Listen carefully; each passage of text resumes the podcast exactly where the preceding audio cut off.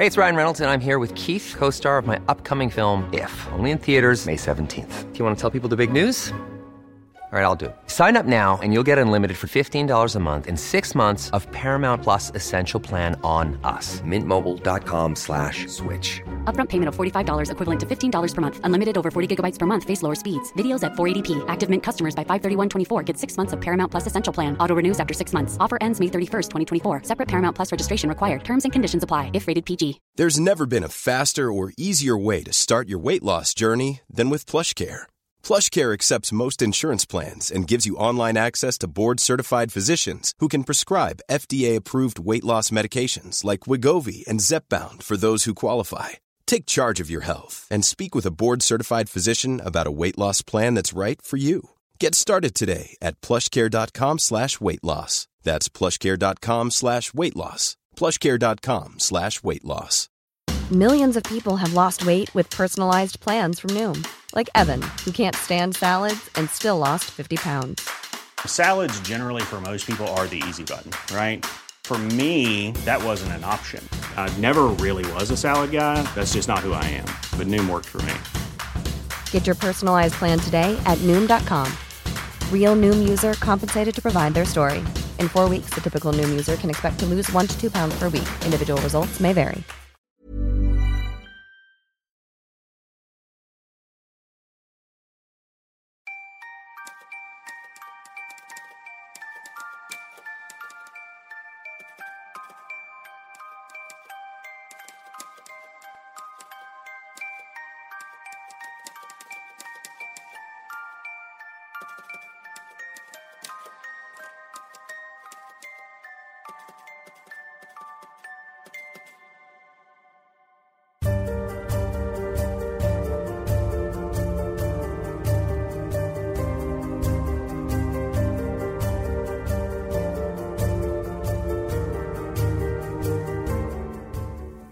سلام.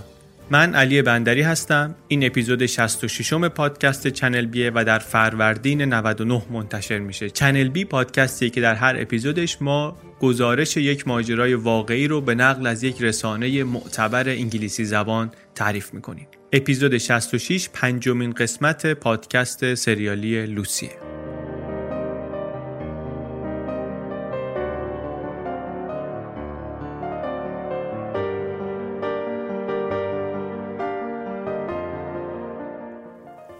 اول مروری کنیم بر آنچه گذشت بعد شیرجه بزنیم در قصه ای که اصلا مناسب نیست برای بچه ها هم موضوعش هم صحنه هاش قبل از اینکه آنچه گذشت رو بگیم یه پیشنهاد بدم که اگر پادکست دیگر ما بی پلاس رو نشنیدید اون رو هم پیدا کنین و گوش بدین. اونجا واسه هر اپیزود ما میریم یه کتابی رو می‌خونیم بررسی می‌کنیم.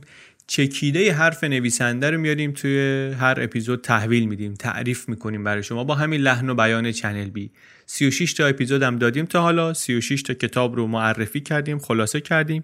اون رو هم اگر نشنیدید پیشنهاد می‌کنم که بشنوید این روزها در فروردین 99 خیلی تازه دارن با پادکست آشنا میشن با چنل بی آشنا میشن.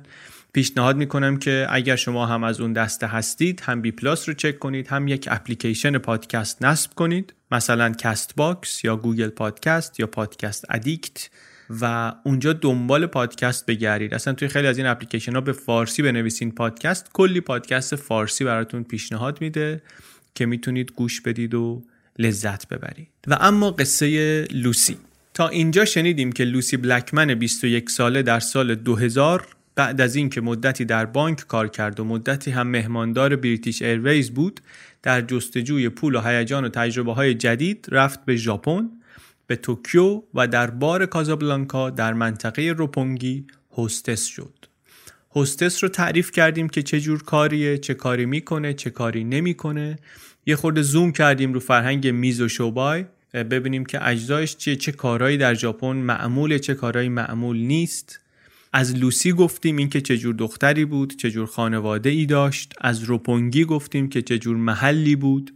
از پلیس گفتیم که تحقیقاتش پرسش برانگیز بود. از خانواده لوسی گفتیم که خانواده ناراحتی بود و توی این ماجرا خب مستاصل هم شده بودن.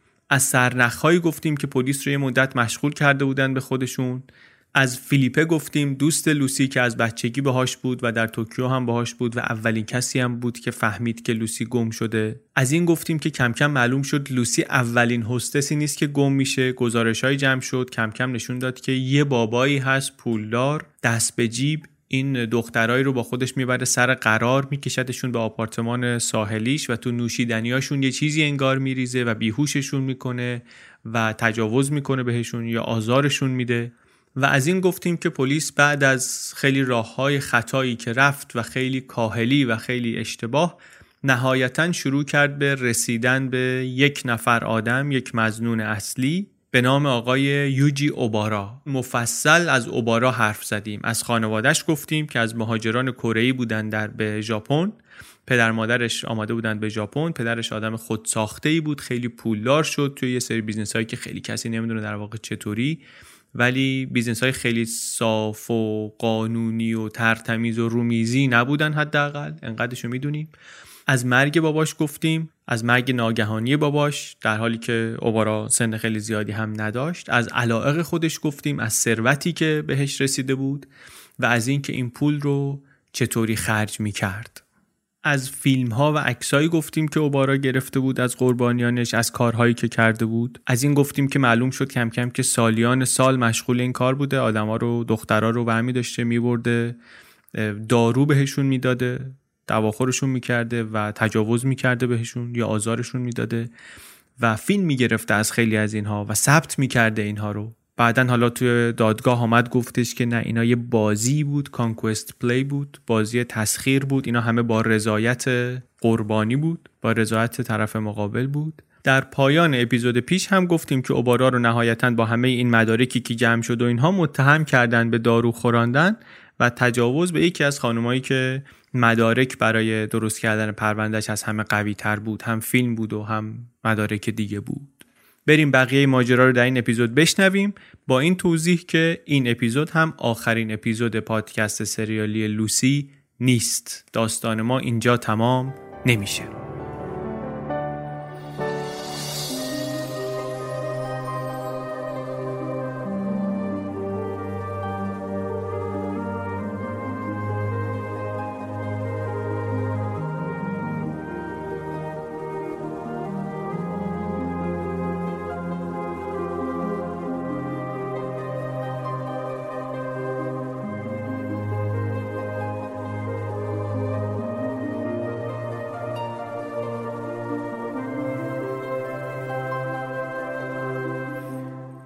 رو که گرفتن خانواده لوسی و دوستان لوسی یه خورده همچی حالشون بهتر شد. منتها خبرایی که می‌گرفتن واقعا کمکی نمی‌کرد که فشار و دردی که روشون بود یه خورده کم بشه. پلیس اعتقادش این بود که لوسی مرده ولی اینو به خانواده نمی‌گفت. کلا چیزی خیلی به خانواده نمی‌گفت فقط گفت اوبارا رو گرفتیم.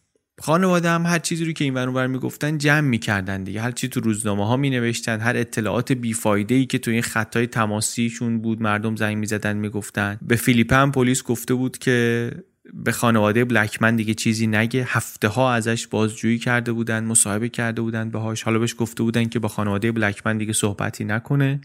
تیم و صوفی برگشتن دوباره توکیو اواسط نوامبر. پلیس حالا دروغ نمیشه مطمئنا و سفت گفت که مثلا دروغ بهشون گفته ولی واقعا یه خورده ای باشون بازی کرده. پلیس برگشت بهشون گفت که ما داریم بازجویی می‌کنیم مبارا رو داریم ماجرای گم شدن لوسی رو دنبال می‌کنیم با همون انرژی قبلی. نمی‌تونیم محکم بگیم که بین این دوتا پرونده پرونده ای که اوبارا به خاطرش متهم شده و پرونده لوسی قطعا ارتباطی هست ولی بازجویی ما ادامه داره. یه کنفرانس خبری دوباره برگزار کردن اونجا. تیم این دفعه دیگه خیلی غمگین بود. خبرنگارا گفتن چقدر امید داری لوسی پیدا بشه؟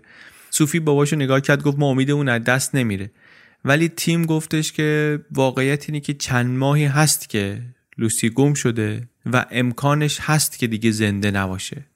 منتها ما باید از روی این احتمال رد بشیم دیگه. قبلا شانسمون 50 50 بوده الان من فکر می‌کنم 80 به 20 صوفی گفت حدس من 60 به 40 60 درصد فکر می‌کنم مرده 40 درصد فکر می‌کنم زنده است. تیم برگشت یه لبخندی زد به سمت دوربینا. گفتش که بالاخره اونی که سنی ازش گذشته خورده واقع گراتره اونی که سنش پایین تره خورده خوشبین تره داریم نزدیک میشیم به زمان کریسمس. برای هر خانواده ای که طلاق توش اتفاق افتاده عید کریسمس زمان سختیه. این کریسمس تصویرش واسه بلکمنای خود ترسناکتر هم بود به خاطر اینکه جای خالی لوسی خیلی برجسته تر هم می‌شد توش. سوفی و روبرت فرار کردن رفتن تعطیلات رو در سواحل آفتابی گذروندن جایی که هیچ ربطی به لوسی نداشته باشه. تیمم رفت پیش زنش و خانوادهش و بچه هاش و اونها. خودش میگه من لوسی رو گوشه ذهنم نگه داشته بودم. ولی از اون طرف نباید میذاشتم این ترامایی که اتفاق افتاده بقیه زندگی تحت تاثیر قرار بده دیگه. من سه تا بچه داشتم خودم. چهار تا بچم جوزفین داشت همسر جدیدم داشت. حواسم باید به همه اینا می بود. لوسی خیلی مهم بود ولی من باید برای بقیه کسایی هم که دوستشون می داشتم وقت میگذاشتم یه ساعت و نیم من رانندگی داشتم از سر کار تا برگردم خونه. یه سیدی داشتم سیدی موزیک که لوسی خیلی دوست داشت. اینو گوش می‌کردم و مشغول می‌شدم با رنج و درد و فکرایی که راجع به لوسی داشتم و و همینم کمکم می‌کرد که بعدا بتونم وقتی می‌رسم خونه دیگه در خدمت زندگیم باشم و زنم باشم و بچه هام و کارامم از اون طرف ببرم جلو. یواش یواش دیگه داشت این رشته امیدی رو که تو دستش گرفته بود ول می‌کرد. تو ذهنش دیگه داشت کنار میومد با اینکه لوسی احتمالا زنده نیست. و امید که داشت می‌رفت از اونور خشم داشت میومد جاشو می‌گرفت. خشمی که دیگه الان فقط علیه آدم رو با و علیه پلیس و اینا نبود علیه این سیستم بود. دو روز قبل کریسمس یک نامه عصبانی نوشت به کاراگاه های پرونده که شیش ماه لوسی گم شده همینطور هفته ها داره میگذره و من نه از شما خبری می‌گیرم نه هیچی. این اصلا قابل قبول نیست. من بسیار بسیار ناراحتم. احساس می‌کنم که پلیس هیچ اهمیتی به اینکه خانواده قربانی چه احساسی دارن نمیده. این به ما آسیب می‌زنه. شرماوره که شما به ما خبر نمی‌دید اطلاعات نمی‌دید. حداقل چیزی بگید که ما بتونیم با این اتفاق وحشتناک کنار بیایم. این چیزی که الان مشخصه اینه که تو این 5 6 سال کلی دختر در راپونگی دزدیده شدن و بهشون تجاوز شده. بعضیاشون هم گم شدن. اغلب این دخترها هم دارن با ویزای توریستی و غیرقانونی کار می‌کنن.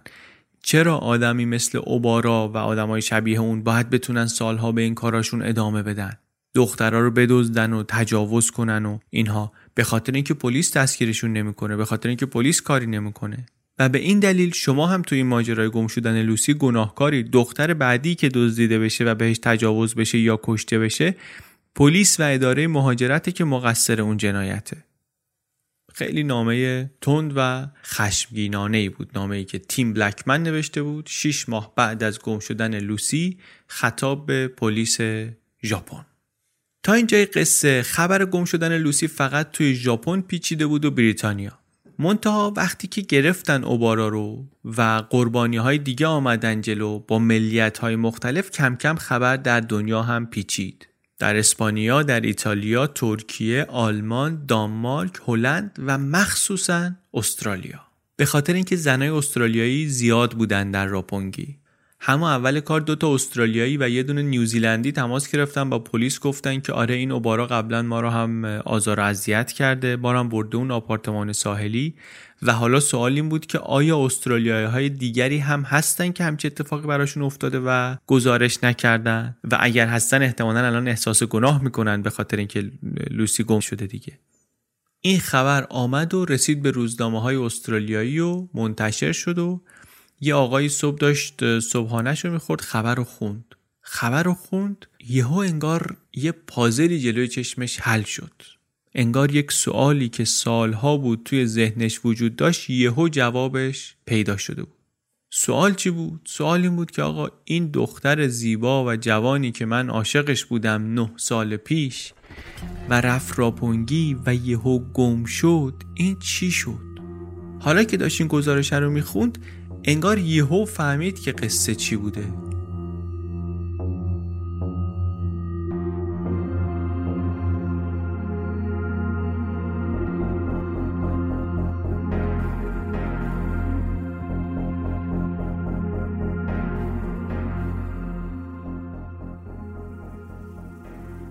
اون داستانم واقعا داستانی است پر آب چشم. یه دختر جوونی از یه خانواده ای که دچار مشکل شده بود و پدر مادر جدا شده بودن و دختر خیلی پر انرژی و خلاق و رقصنده با استعدادی و اینها دچار مشکل روحی شد در جوانی. دچار مشکل شد و رفت بیمارستان و بعد تو بیمارستان هم بعدا معلوم شد روانکاوی که اونجا باش کار می‌کرده خودش اصلا آزار و اذیت می‌کرده بیمارها رو. بعد از اون بیمارستان اومد بیرون خلاصه و درس و ول کرد و بعد اصلا تو پرس زندگی می‌کردن. اومد بیرون اصلا زد بیرون رفت سیدنی. اونجا یه پسری رو دید به نام رابرت که از بریتانیا تازه اومده بود. عاشق هم شدن و شروع کردن با هم رفتن و آمدن و بعد اصلا همخونه شدن و خیلی هم میگن دختر قشنگی بود عکساش هم هست. دختر خیلی جذابی بود. خیلی شدید عاشق هم شدن رابرت و کاریتا. و کارهای مختلف هم می‌کردن هر کاری که بشه پول ازش در آورد می‌کردن در این سن جوانی. تا اینکه این خانوم به پیشنهاد دوستش تصمیم گرفت بره ژاپن کار کنه. بره ژاپن کار کنه بره هاستس بشه پول در بیاره مدت. اون دوستش که بهش پیشنهاد می‌کرد قبلا کار کرده بود و می‌گفت خطری نداره و اینها. خود رابرت میگه منم فکر می‌کردم بالاخره ژاپن جای خیلی امنیه. میگن زنا دو نصف شب می‌تونن برن تو خیابون قدم بزنن و این حرفا. مونتا این هاستس کلاب به نظرم یه خورده چیز عجیبی بود. اینکه مثلا بری به یکی پول بدی تو بار باهات فقط حرف بزنه به نظر من مثلا غربی رقت انگیز بود. ولی بالاخره یه راهی بود این بیزنسمن های ژاپنی انرژیشون رو تخلیه کنن لابد دیگه. خلاصه هرچی که بود این خانم با شد و رفت اونجا و اوایل هم هر روز زنگ می‌زد و کارت پستال میفرستاد و اینها. توی کارت پستالاش هم یه جاش چیز جالبی میگه. میگه که به مامانش داره میگه. میگه یه آقایی هست این از مشتری های منه که مثلا با من قرار دوهان زیاد می‌ذاره قرار زیاد بیرون می‌ذاره. بعد واقعا دوست داره که با دخترای غربی همش صحبت کنه. بعد توضیح میده میگه مردای ژاپنی سه جور زن دارن در زندگیشون. یکی زنشونه که اونو می‌ذارن خونه. بعد یه دوست دختر دارن که باهاش میرن کلاب. بعد اونجا توی کلابه به دوست دختره توجه نمی‌کنن با اون هاستسه معاشرت می‌کنن. بگذریم. این خانم اونجا یه مدتی کار کرد بعد برگشت استرالیا یه مدت استرالیا بود یه مدت آمدن سفر کردن بعد دوباره برگشت ژاپن دوباره یه مدت کار کرد. یه دفعه دفعه دوم که برگشت میرقصیده انگار. که اینو خیلی مثلا باهاش راحت نبود. برگشت دوباره دفعه سوم رفت اونجا. از این طرف این آقا هم در استرالیا بود تحصیلاتش رو ادامه داد رفت درس خوند در رشته حقوق. در سفر سومی که این خانم کاریتا کرده بود به ژاپن یه روزی همخونه ایش دوستش زنگ زد به رابرت و گفت که این آخر هفته کاریتا از خونه رفت بیرون و بر نگشت. تا اینکه توی بیمارستانی در توکیو پیداش کردیم اونجا بستریه و هوشیار نیست و به شدت مریضه. پدر مادرش و رابرت که رسیدن اونجا با دستگاه اکسیژن و سرم و اینها زنده نگه داشته بودنش. بعد رفت کما خونش رو مثلا عوض کردن. پیشرفتی نشون نداد بردنش بیمارستان دیگری بیمارستان مجهزتری. ولی سم پخش شده بود در بدنش انگار در معرض تشنج بود همش. و بعد گفتن که مغزش دیگه کار نمی‌کنه. اصلا یهو نفهمیدن چی شد. جلوی چشمشون تموم شد. واقعا جلوی چشمشون ضربان قلبش آروم شد و آروم شد و شد یه خط صافی و اینا شاهد مرگش بودن. طبیعتا خیلی هم سخت گذشت بهشون میگه هممون گریه می‌کردیم. از فرداش هم چیزی تعریف می‌کنه یه خورده عجیبه. میگه که بردن تحویل دادن جنازه رو اونجایی که می‌برن میسوزونن. بعد اینا فکر کنن حالا مثلا یه جعبه میارن خاکستر بهشون میدن دیگه. مونتا صداشون کردن گفتن بیاین بردنشون یه اتاق پشتی اونجا بهشون یه دستکش سفید دادن و از این چاپستیکا بعد یک صفحه استیل یه سینی استیل بود. بقایای جسد اون رو بود که تازه از تو کوره در آمده بود بیرون. کامل خاکستر نشده بود. یعنی چوب ابی رفته بود طبعا لباس ها رفته بود موها رفته بود گوشت رفته بود. ولی استخونای بزرگ استخونای ساق پا بازو جمجمه اینا قابل شناسایی بود. یعنی به جای اینکه یه جعبه تمیزی بهشون بدن مثلا توش خاکستره باشه اسکلت خوش شده رو روی سینی آوردن جلوشون و اینا به عنوان خانواده متوفا حالا باید با این چاپستیکا تیکه های استخون رو ور می داشتن و آروم میذاشتن توی یک کوزه دیگری. رابرت میگه که برای من خیلی شدید بود این این کار. اصلا نتونستم تحمل کنم همچین چیزی رو. قاطی کردم گفتم مگه من حیولام که همچین کاری بکنم؟ ولی پدر مادرش این کارو کردن. مادرش میگه من الان که فکر می‌کنم می‌بینم کار مثلا هولناکی به نظر میاد. ولی اون موقع راستش رو بهتون بگم آرومم کرد این کار. احساس می‌کردم دارم مراقبت می‌کنم از دخترم. تیکه تیکه اینا رو برداشتیم گذاشتیم توی یه کوزه ای که پر شده بود از خاکسترش. استخون جمجمه هم از همه بزرگتره بالای کوزه. و رسوم ژاپنی رو کاملا به جا آوردیم.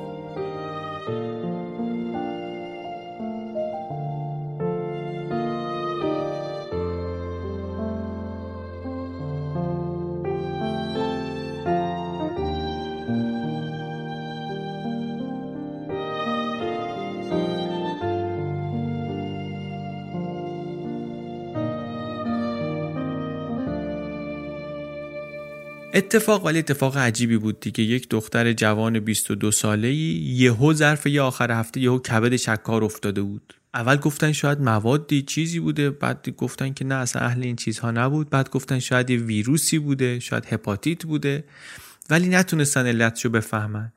تنها کسی که ممکن بود بتونه توضیح بده آقای نیشیدا بود. همون آدمی که دوشنبه صبح رسونده بود این دختر رو بیمارستان و نشونی هم از خودش نداده بود. منتها در طول هفته ای که خانواده درگیر مرگ کاریتا بودن چند بار زنگ زده بود به دوستش. زنگ می‌زد و انگلیسی روونی هم داشت و خوبم صحبت می‌کرد و آرامش هم داشت و اینا. و بهشون گفت که من کاریتا رو از هاستس کلاب بردم یه جای جنوب توکیو نزدیک ساحل. اونجا صدف خورد و مسموم شد مسمومیت غذایی. و خیلی هم نظر می اومد که ناراحت ایشون از مریضی کاریتا. شماره خودش رو نمی‌داد به اینا ولی مدام تماس می‌گرفت باشون آدم محترمی به نظر می رسید رابرت البته خود بهش مشکوک بود. می‌گفت من نمی‌دونم از کجا آمده و اینها. برای همین نهایتا تماس گرفتن با پلیس و گفتن که راجع به این آقای نیشیدای خود تحقیق کنه پلیس هم اومد تحقیق کرد. منتها تحقیقاتش یه چیز عجیبی شد. اومد همینا رو متهم کرد. یعنی یه سری دوستی بودن. این خانم کاریتا و مثلا دوستش و یه دوست پسرش و اینا. پلیس اومد یه خورده به اینا گیر داد دوست پسره رو گفت و مثلا ساقی موادی و اینا. اینا احساس کردن که از پلیس بیشتر میترسن تا اون مرد آرامی که نگران احوالشون هم هست و مدام هم پیگیری می‌کنه و اینا. واسه همین دیگه اصلا دنبال پلیس نرفتن. مخصوصا که اون آقای نیشیدا قایم هم نمی‌کرد خودشو حتی روزی که کاریتا مرد تلفن کرد خیلی طولانی صحبت کرد باهاشون. گفت که در هزینه پرواز می‌خواد مشارکت کنه هزینه مراسم رو می‌خواد بده. یک میلیون ین گفت میدم بهتون. و بعدش هم گفتش که مثلا همدیگه رو ببینیم می‌خواست خانواده رو ببینه. یه قراری گذاشت باهاشون توی یه هتلی رفتن و دیدنشون. پدر مادر کاریتا رفتن اون هتله.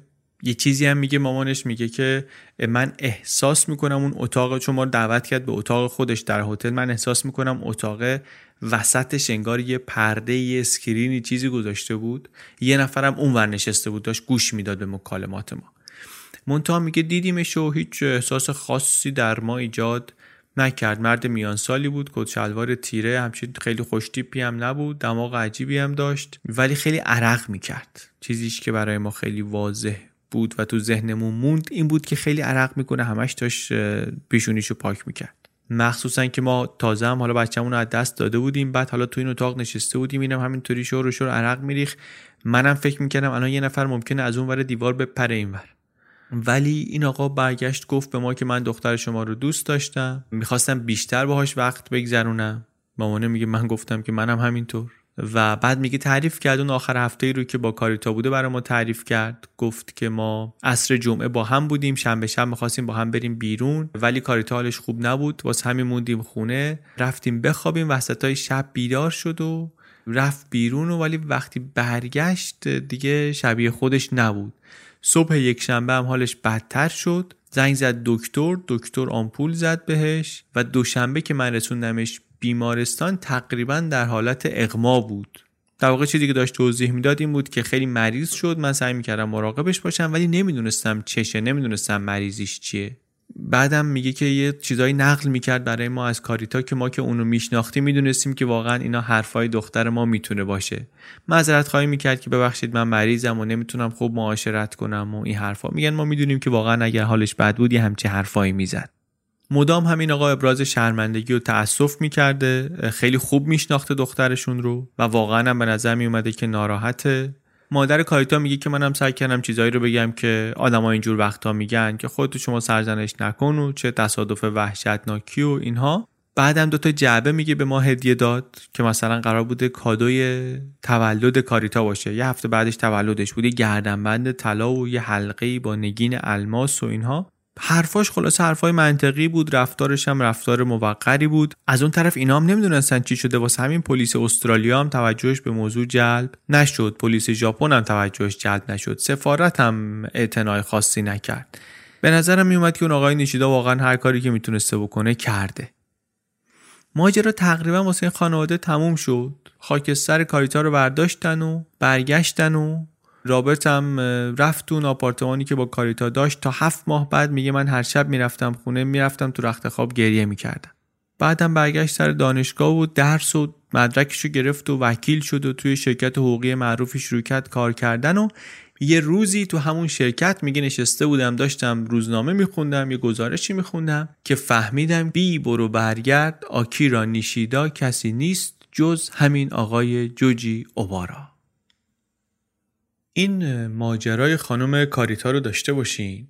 سالها بعد وقتی که پلیس داشت وسایل اوبارا رو میجورید لای این فیلم های در آستانه متلاشی شدن و کاغذهای در آستانه زرد شدن اوبارا که انقدی هم بودن که یک اتاق رو تو دفتر مرکزی پلیس توکیو پر کرده بودن اون الماسی رو که دنبالش بود پیدا کرد پلیس. فرم پذیرش یه بیمارستانی برای درمان خانم کاریتا. که این فرم پیدا شد؟ آخرای سال 2000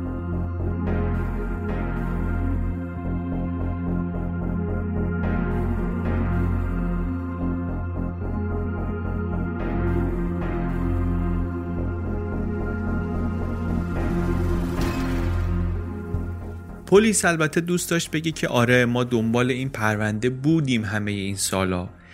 ولی واقعیت اینه که تا قبل از اینکه اون آقای استرالیایی دوست پسر مرحوم مقتول بیاد سراغشون اینها اصلا متوجه ربط این قصه به اون قصه هم نشده بودن احتمالا. ولی برگ پذیرشی که پیدا شد عکس هم داشت به پیوستش می‌شد مطابقتش داد با یکی از تصاویری که توی فیلم های تجاوز بود. فیلمش هم از اون نمونه طولانی ها بود ساعت ها طول کشیده بود و در طولش یک مایه ای رو میریخ روی پارچه ای اوبارا و می‌گرفت جلوی بینی کاریتا. اینم از اون تصاویری بود که توی فیلم دیده می‌شد. بعد یه اتفاق جالبی افتاد. معلوم شد که اون بیمارستانی که این خانم توش بستری بوده یک تکه ای از کبدش رو نگه داشته بودن این همه سال. نگه داشته بودن.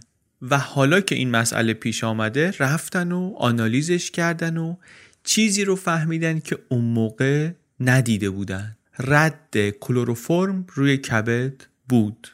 کلروفرم حمله می‌کنه ارگان رو مسموم می‌کنه. چطوری همچین چیزی اون موقع دستشون در رفته واقعا معلوم نیست. ولی اون موقع در رفته و الان داشتن نمونه رو و برداشتن امتحان آزمایش کردند و دیدن که بله اینطور. آقای رابرت اون دوست پسر سابق خانم کاریتا که گفتیم الان در استرالیا بود و متوجه این قصه شد از توی روزنامه ارتباطش رو با خانواده اون خانم در حد تماسهای گاه و بیگاه حفظ کرده بود توی همه این سالها. این مصیبت مشترک رو دیده بودن رابطه مستقیمی نداشتن ولی هر از گاهی یه زنگی به اینها می‌زد.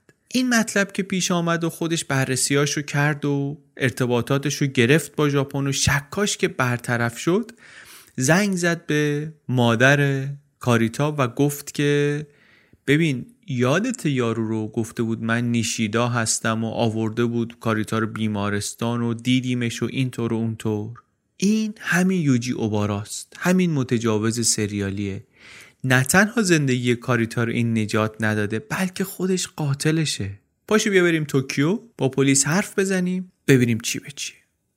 رفتن و کارایی که لازم بود و کردن و یه سفرم بعد دوباره این خانم تنها رفت و یک سری مدارکی لازم بود امضا بکنه کرد و بعدم اوبارا رو رو در رو کردن با این مسئله و گفت که بله من قبلا نیشیدا بودم. من همونی هم که اون موقع خودم به عنوان نیشیدا معرفی کردم. ولی چیزی بیش از این نپذیرفت. گفت من با اون دختر رابطه عاشقانه ای داشتم و حتی نگرانش بودم که بردمش بیمارستان و نقشی در کشته شدنش ندارم نداشتم.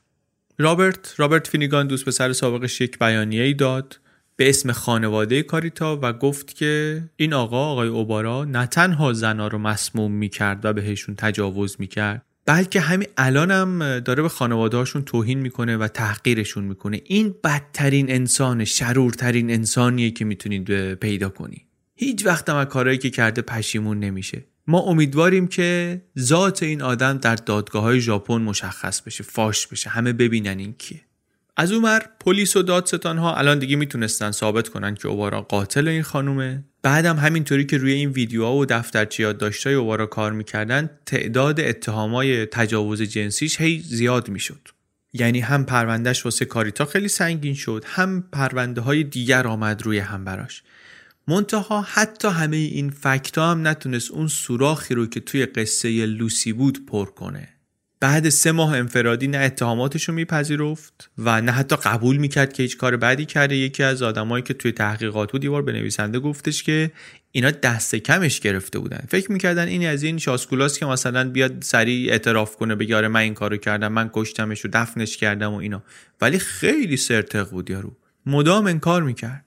بعدم می‌گفت همه این دخترایی که میگن که به ما تجاوز شده اینا اصلا این کاره بودن. همشون کارگر جنسی بودن. اون کاریتا هم از مسمومیت غذایی مرده. تقصیر دکترا بوده که نتونستن تشخیص بدن چشه. سر لوسی هم اصلا می‌گفت من نمی‌دونم چه آمده. پلیس می‌رفت خستش می‌کرد نمیذاش درست بخوابه. شدید کارایی که علیهش می‌کردن. ولی میگن دیگه گزینه دیگری نداشتیم. تنها رایی که داشتیم بخوایم ازش حرف بکشیم همین بود. پلیس ژاپن در اعتراف گرفتن از ها از متهمین با تجربه است واقعا. بخوان از خودشون یه خورده تعریف هم بکنن میگن که ما متهم رو میاریم حالیش می‌کنیم که این رفتاری که کرده چه عواقبی داره. مثلا میگیم که قربانی می‌دونی چه رنجی کشیده. اصلا فکر کردی به عواقب کارهایی که می‌کنی؟ و با همین حرفا می‌تونیم اعتراف بگیریم ازشون. این بابایی که اینجا ولی جلوشون نشسته اصلا آدمی نبود که با این چیزا بیاد به راه. اینا هم تعجب می‌کردن پلیس ها و کاراگاه ها و اینا. ولی راستش اینه که اونقدری هم نه. نویسنده میگه من خیلی که پاپای اینا شدم یه خود سختشون بود مثلا به زبون بیارن مخصوصا جلوی من خارجی. ولی یه جا دیگه یکیشون گفتش که این می‌دونی چرا همچی می‌کنه؟ به خاطر اینکه این ژاپنی نیست. یک ژاپنی اصیل هرگز این کارا رو نمی‌کنه. این هم اگه ژاپنی بود تا حالا اعتراف کرده بود. ژاپنی خلاف هم که باشه جنایتکار هم که باشه اعتراف می‌کنه. یک حدی از سلامت نفس داره مثلا. من اینا رو خودم دارم میگم و مفهوم پشت حرف اون پلیس رو دارم میگم. ولی این اعتراف نمی‌کرد و سیستم هم مثلا آمادگی مواجهه با متهمی که اعتراف نمی‌کنه رو نداشت. یک در میلیون پیش می آمد که گیر یه جنایتکاری اینا بیفتن که دروغ بگه. حرف عجیبی ها ولی میگه اینطوری بود. میگه اینجا اینا بدشانسیشون بود که خورده بودن به پست این بابایی که هاشا می‌کرد اولش گفت نکردم تا آخرش هم سفت وایساده بود می‌گفت نکردم. زمستون شد و رفتیم تو سال 2001 سال 2001 شروع شد اینا همچنان مشغول جستجو. یکی از جاهایی که میگشتن گفتیم دورور املاک اوبارا رو میگشتن از جمله همون آپارتمانه که یه دفعه رفته بودن درش و اون حرکات مشکوکو کرده بود سر سگ بود توش و قفت ساز برده بود و اون آپارتمانه. محوطه دورش رو گشته بودن چیزی پیدا نکرده بودن. حالا رفتن گفتن شعاع جستجو رو گسترش بدیم محدوده بیشتری رو بگردیم. یادتونه دیگه دوباره جزئیات و ماجرا رو نگم. سرایدار اونجا گفتش که این آقایی که مالک این آپارتمانه آمده بود و بدون اینکه به ما خبر بده رفت کلیدساز آورد در رو وا کرد رفت تو سر و صداهای عجیب آمد. سرایدار زنگ زد به پلیس.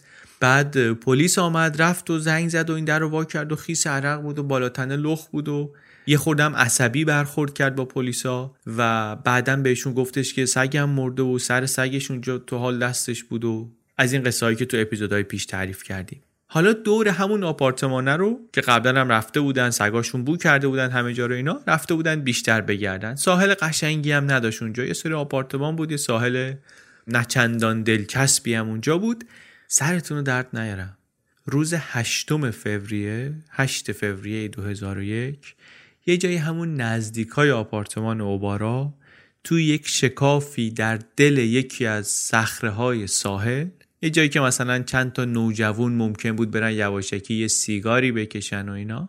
یک دونه وان مستعمل پیدا شد نیمه مدفون در ماسه ها رفتن و کندن و خالی کردن دورش و درش آوردن و یه خورده دیگه که بیل زدن بیلشون خورد به یک چیز سفتی و در آوردنش و دیدن بله یک کیسه زباله بزرگ شفافه توش سه تا تیکه بزرگ. یک دست از شونه جدا شده و دو تا پا. گوشت سفید شده بود یه حالت وکس مانندی پیدا کرده بود فاسد شده بود. ناخونا ولی ناخونای دست و پا محفوظ مونده بودن. اون کسی که اون جلو بود داشت بیل می‌زد و می‌دید ناخونها رو همونجا گزارش داد گفت که اینا خیلی تمیز بودن ناخونها درست شده بودن قشنگ مشخص بود. بعد دیگه اون سرپرست میدان زنگ زد به رئیس پلیس و همینطور که اشک میریخت گفت که رئیس لوسی رو پیدا کردیم. دو ساعته چهل تا نیروی خبره آمدن سر زمین با تجهیزات کامل. چند تا هلیکوپتر خیلی زود اومد تو آسمون. تلویزیون ژاپن داشت فیلم برداری می‌کرد از همه جا عکاسی می‌کردن. تو قایقا این طرف دوباره عکاسا کنار ساحل حرکت می‌کردن. کندن و کندن و کندن و عملا دیگه اون شکاف رو اون قار رو از شن و ماسه خالی کردن و رسیدن به سنگ بسترش. 60 سانت تقریبا پایین تر از سطح بود. تیکه بعدی که پیدا شد یک نیمتنه بدون سر بود که پوشونده نشده بود لخت بود. سی سانت زیر ماسه ها. بعدم دو تا کیسه زباله بزرگ دیگه. توش بازوی دوم بود. دو تا رون بود. دو تا ساق بود. و یه چیزی که شبیه سر بود و روشو بتون ریخته بودن. یعنی یه لایه زخیمی از بتون روش بود. تا بعد از ظهر اینا 6 تا کیسه پر کردن و دست به دست دادن آمد بالا و بعد هم مستقیم رفتن ایستگاه پلیس آزابو فردا صبحش هم آزمایشگاهی در مدرسه پزشکی دانشگاه توکیو. اونجا سیمان و رو سرش برداشتن. اطلاعات دی ای لوسی هم که از قبل دستشون بود. دیگه هیچ شکی وجود نداشت که اون بدن ده تکه شده روی میز آزمایشگاه باقی مونده های لوسی بلکمنه.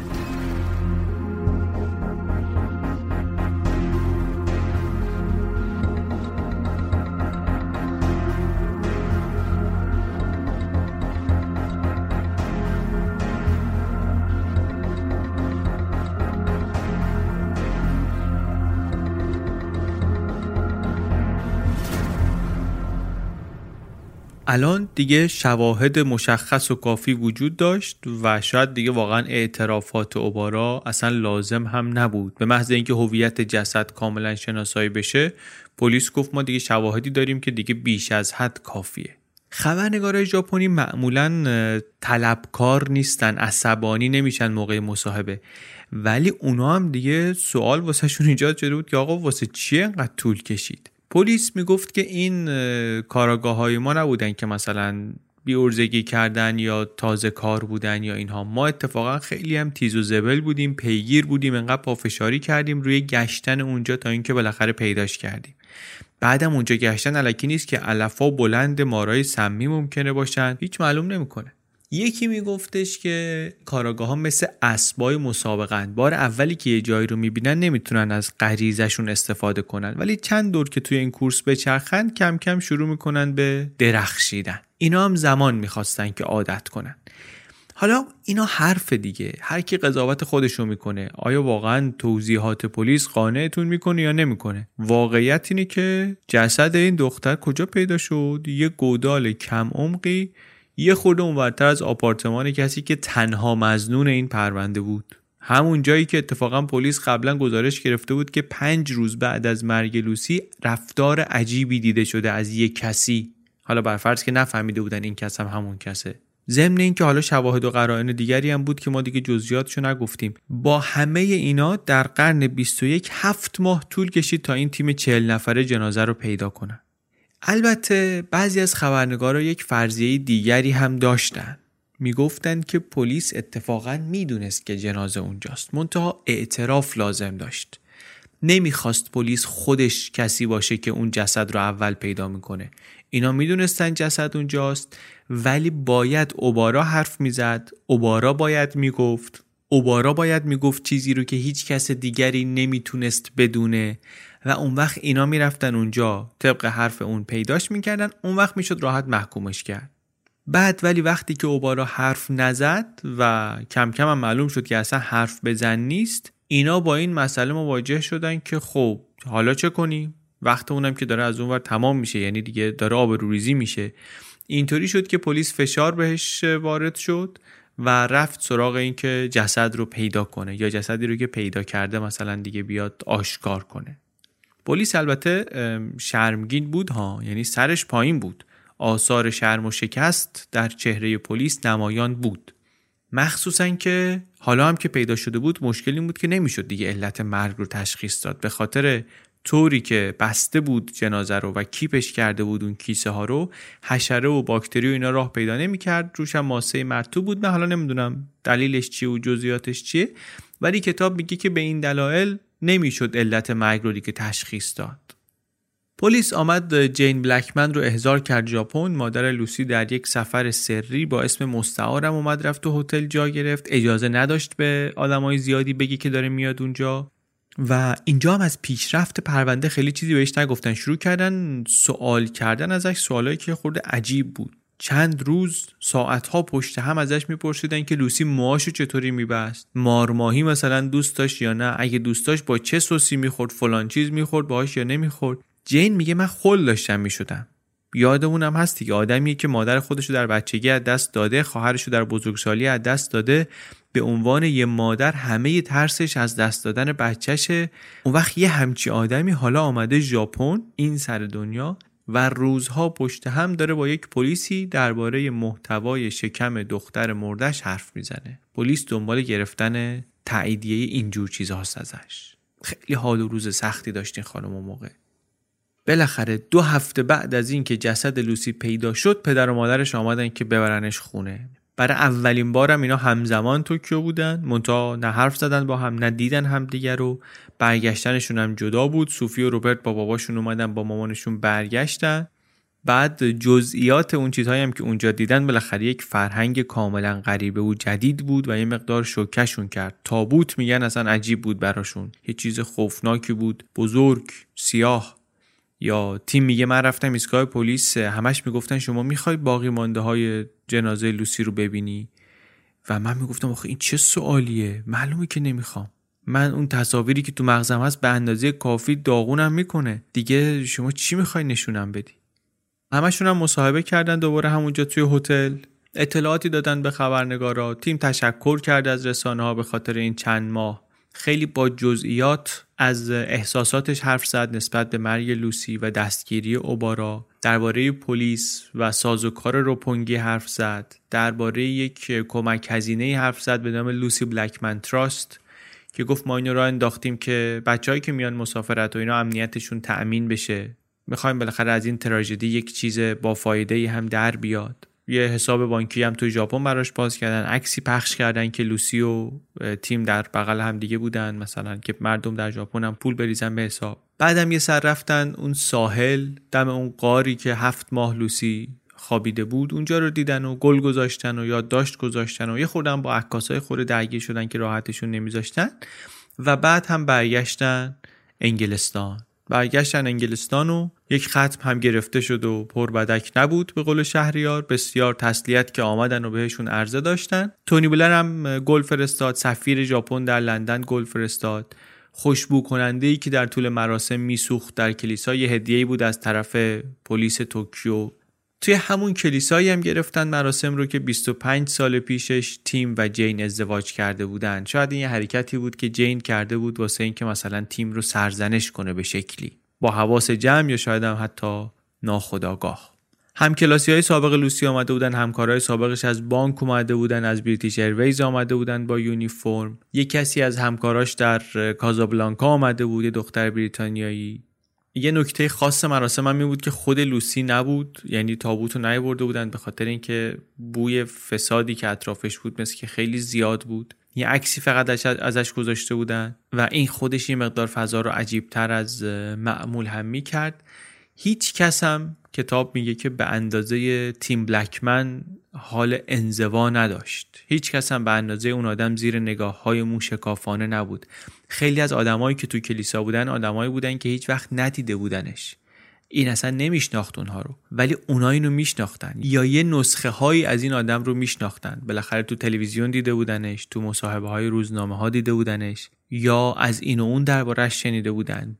بابای لوسی بود آدمی بود که به نظر می رسید که خیلی سخت تلاش کرده که پیدا کنه دخترش رو ولی رفتارش و حرکاتش طوری بود که در ذهن بعضی ها بدگمانی هایی نسبت بهش وجود داشت.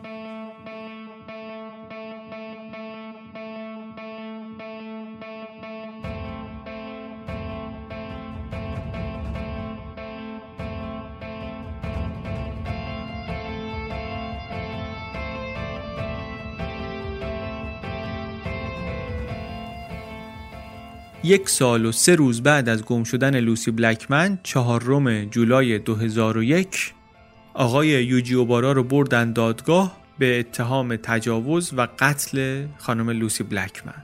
سالن دادگاه پر بود. اوبارا قبل از این به 5 تا تجاوز دیگه هم متهم شده بود. بیشتر دادگاه های قبلی اینا غیر علنی بود. قربانیان دیگه می‌تونستن خصوصی شهادت بدن در واقع. ولی اون روز صبح دادگاه علنی بود عمومی بود. 900 نفر آمده بودن برای اون 60 صندلی که گذاشته بودن. صف کشیده بودن قرعه کشی کردن. بالاخره 60 نفر تونستن برن تو بشینن و رأس ساعت ده اوبارا وارد دادگاه شد. گفتن بهش بره سمت جایگاه ست قاضی بیسته. دادستان اتهاماتش رو خوند. تجاوز منجر به مرگ به کاریتا. و لوسی بلکمن یه چیزی از قتل یه مقدار پایین تر و توی دادگاه های جنایی ژاپن اینطوری هم هست که متهم نمیاد پاسخ بده مثلا بگه من بیگناهم یا گناهکارم. یه جواب ساده نداره. بهش یادآوری می‌کنن که اجازه داره که سکوت کنه حق داره که سکوت کنه و بعد میگن درباره اتهام صحبت کن. اوبارا می‌خواست صحبت کنه از روی یک کاغذ با صدای بلند شروع کرد به خوندن صدای واضح ولی ملایم و نوک زبونی و نرم و گفت که اون شبهایی که شما صحبتشو می‌کنید من بودم با این خانم ها هم با کاریتا هم با لوسی ولی مسئولیتی در قبال مرگ اینها ندارم. رابطه جنسی من با کاریتا رابطه بود با رضایت دو طرفه ولی با لوسی قصه این بود که من در کازابلانکا ازش سرویس گرفتم اونجا مشتریش بودم. بعدم اون گفت که من می‌خوام باهات بیام بیرون. من درخواست نکردم. قصه موبایلم اصلا ربطی به این قضیه ها نداره. گفتش که اون شب ما رفتیم خونه ما رفتیم آپارتمان من. اونجا نوشیدیم با هم ویدیو دیدیم با هم. ولی بازی نکردیم. اون کانکوست پلی منظورشه. اون بازی تسخیر رو میگه نکردیم. من هیچ نوشیدنی که مثلا دراگ توش داشته باشه داروی بیهوشی خواب آور هیچی بهش ندادم. فردا صبحش هم که رفت حالش خوب بود. از خونه من که رفت حالش خوب بود. می‌دونم که از دنیا رفته. ولی من هیچ کاری نکردم که اثر داشته باشه. من هیچ کاری نکردم که باعث مرگش بشه. ممکنه در این حادثه من هم تقصیراتی داشته باشم. ولی این کارهایی رو که توی کیفرخواست علیه من گفتید اینا رو انجام ندادم. از او و نماینده دادستان چی بود کیفرخواستی که علیهش خوند؟ گفتش که این آقا حداقل از سال 1983 داره با اسمای مختلف که هیچ من اسم خودش نیست زنهایی رو می‌بره در آپارتمان خودش بهشون نوشیدنیایی میده با داروی بیهوشی هوشیاریشون رو که از دست دادن ماسک می‌زنه و بهشون تجاوز می‌کنه و ازش فیلم می‌گیره. مرتب همین کار رو تکرار می‌کنه اسمش رو گذاشته بازی تسخیر کانکوست پلی اینجا نویسنده کتاب آقای ریچارد لیورد پری میاد درباره یک تفاوت مهمی در دادگاه های ژاپن با دادگاه های اروپای غربی و آمریکای شمالی حرف می‌زنه و اونم نرخ محکومیته. میگه تو آمریکا 73 درصد متهمینی که پاشون می‌رسه به دادگاه اینا محکوم میشن. 73 درصد. تو بریتانیا میگه عدد دوروور همینه. تو ژاپن می‌دونید چند درصده؟ 99 ممیز 85 صدم درصد. یعنی تو ژاپن شما پات برسه به دادگاه دیگه تقریبا تمومه. خیلی بعیده که بتونی تبرعه بیای بیرون. این اون وقت یه چیزی که انعکاسش در نگاه مردم در نگاه رسانه ها حتی در نگاه وکلا هم دیده میشه. یکی از وکلای اوبارا گفته به نویسنده. میگه که در ژاپن اینطوری نیست که شما تا وقتی که ثابت نشه گناهکاری بیگناه محسوب بشی. نه. یه شاهد خوبی هم میاره براش. میگه شما نگاه کن روزنامه ها رسانه ها رو. ببین حجم گزارش ها چطوریه. وقتی یه نفر رو می‌گیرن خبر دسترسی خیلی مهمه. مثل توپ صدا می‌کنه. اتهام که وارد می‌کنن یه خورده اهمیتش کمتره. بعد اون تای تک محکوم میشه دیگه یه خبر یه خطیه. محکوم شدن اتفاق جزئی اتفاق بزرگی دستگیریه. حتی خیلی وقتا قبل از اینکه اتهامات رو مشخص کنن مزنون رو متهم رو دیگه با عناوین محترمانه سان یا شی خطاب نمی‌کنن. دیگه بهش میگن یوگیشا. اوبارا یوگیشا. یعنی آقا نه مزنون جنایی اوبارا. متهم اوبارا. به محض دستگیری اون احترامه دیگه از بین میره حداقل افت می‌کنه درجهش. البته سیستم قضایی میگه ما علت این که آمار محکومیتمون بالاست اینه که ما فقط پرونده های رو میفرستیم دادگاه که دیگه مشخص متهم گناهکاره. یعنی در مرحله تحقیقات ثابت کردیم که گناهکاره. پشت درهای بسته بدون اینکه به صحنه علنی دادگاه بیاد تکلیف کار مشخص شده. فرهنگ ژاپنی به نظر می‌رسه اینطوریه که گناهکاره که فقط باید متهم بشه. متهم برای همین حتما گناهکاره. فرقش رو متوجه میشیم چیه دیگه.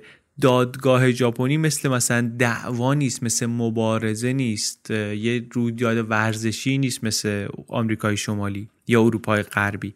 یه مراسمیه انگار مثلا تشریفاتیه. توی همچی سیستمی اون وقت اگه یکی تبرعه بشه واقعا ضربه تحقیرآمیزیه برای اولیای امر. تو دادگاه غربی میگن که وکیل متهم پرونده رو برد. تو ژاپن میگن نه دادستانه باخت پرونده رو. و این شکست می‌تونه که ویرانگر باشه.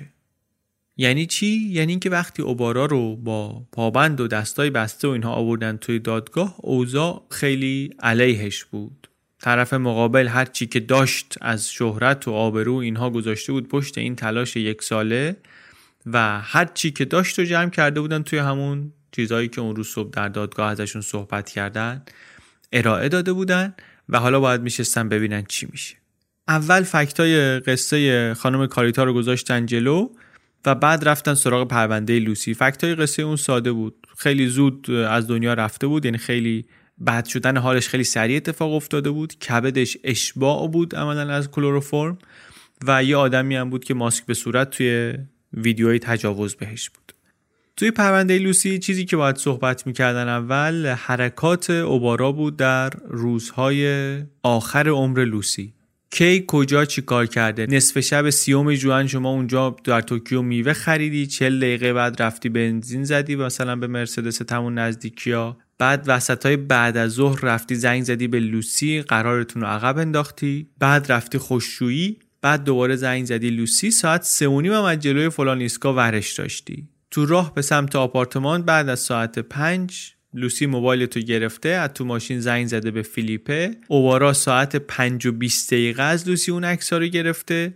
ساعت 6 رفتن توی اتاقش تو اون آپارتمان زوشی مارینا لوسی در طول روز غذا کم خورده بوده احتمالا خیلی گرسنش بوده اون موقع. زنگ می‌زنه به رستوران اوبارا. ارماهی و میگو سخاری و مرغ سرخ کرده و اینا سفارش میده. یه زنگ زده اداره گاز به خاطر اینکه یه چیزی گفته بودن خراب شده. یکی از اونجا میاد این که داره با چیچی گاز اونجا ور میره لوسی زنگ می‌زنه به فیلیپه با اون تلفنی که اوبارا تازه بهش داده بوده و بعد هم یک پیغامی می‌گذاره برای اسکات این آخرین تماس های لوسیه و از اینجا به بعد دیگه غیب میشه. از اون لحظه تا دو جولای سال 2000 در همون آپارتمان متهم به لوسی نوشیدنی داده حاوی مواد خواباور از کلروفرم استفاده کرده هوشیاریش رو ازش گرفته بهش تجاوز کرده و همون وقتها به خاطر تاثیر داروهای ذکر شده باعث مرگش شده احتمالا یا به خاطر سکته قلبی یا به خاطر اختلال تنفسی. بعد بعد از ظهر یک شنبه با قطار و تاکسی میره به یکی از آپارتماناش در توکیو. عصر برمیگرده دوباره همون آپارتمانه. صبح زود دوباره برمیگرده توکیو. یک دونه دیگه از اون موبایل اعتباری که گونی خریده بود و برمیداره فعال می‌کنه. قبل از ساعت پنج بعد از ظهر زنگ می‌زنه با اون موبایله به فیلیپه و میگه که من آکیرا تاکاگی هستم. من از طرف لوسی بلکمن زنگ می‌زنم. همون قصه فرقه و اینها. و در دو ساعت و نیم بعد تماس های دیگری هم می‌گیره. به یه مغازه الکترونیکی زنگ می‌زنه به یه ابزار فروشی زنگ می‌زنه و بعدم میره اون جاها یه جایی میره چادر سفری می‌گیره تشک می‌گیره کیسه خواب می‌گیره چراغ قوه می‌گیره چکش می‌گیره چاقو می‌گیره اره می‌گیره اره برقی می‌گیره بیل می‌گیره لوله می‌گیره. چهارشنبه پنجم جولای با بنزش میره دوباره سمت آپارتمان. پر از وسیله هم هست منتها ملافه سفید کشیده روش. روز بعدش همون روزیه که سرای داره مشکوک میشه زنگ می‌زنه پلیس که میاد و عبارای خیس عرق و وسط به هم ریختگی سیمان و کیسه و اینها می‌بینه. اول دست به سرشون می‌کنه بعد دوباره صداشون می‌کنه جسد سگر رو میاره بهشون نشون میده. صبح روز بعد دوست پسر سرایدار یکی رو می‌بینه که شبیه عباراست کنار ساحل داره با یه بیل راه میره. بعد بین پنجم و ششم جولای در فلان جا یا در فلان آپارتمان سر و بازوها و پاهای لوسی رو با اره برقی می‌بره سر رو می‌ذاره تو سیمان سیمان رو خشک می‌کنه ما بقیه جنازه رو میریزه توی کیسه زباله می‌بره توی یه غاری پایین صخره دفن می‌کنه توی یه شکافی پایین صخره دفن می‌کنه و همونجا رهاش می‌کنه. یک شنبه نهم زنگ می‌زنه به یک خانومی که یه خانم ژاپنی که توی یه سرویس dating تلفنی باهاش آشنا شده بود البته هیچ وقت ندیده بودتش. اسمش هم نمی‌دونه. پلیس یه کار مثلا پیچیده ای کرده شبکه ای از تلفن ها و تماس ها رو اینا رو به هم وصل کرده تونسته ردش رو بزنه. چیزی که یادش اون خانوم اینه که اوبارا بهش گفته که من یه کار وحشتناکی کردم به هیچ کی هم نمی‌تونم بگم دربارش بعدم جزئیات دیگه و نامه هایی که فرستاده بوده و پولایی که فرستاده بوده و چه چیزایی کنار جسد توی اون شکاف بوده و از این حرفا. توی وسایل اوبارا دفتر یادداشت لوسی رو هم پیدا کردن کلروفرم هم پیدا کردن و داروهای خواباور دیگری هم دیدن.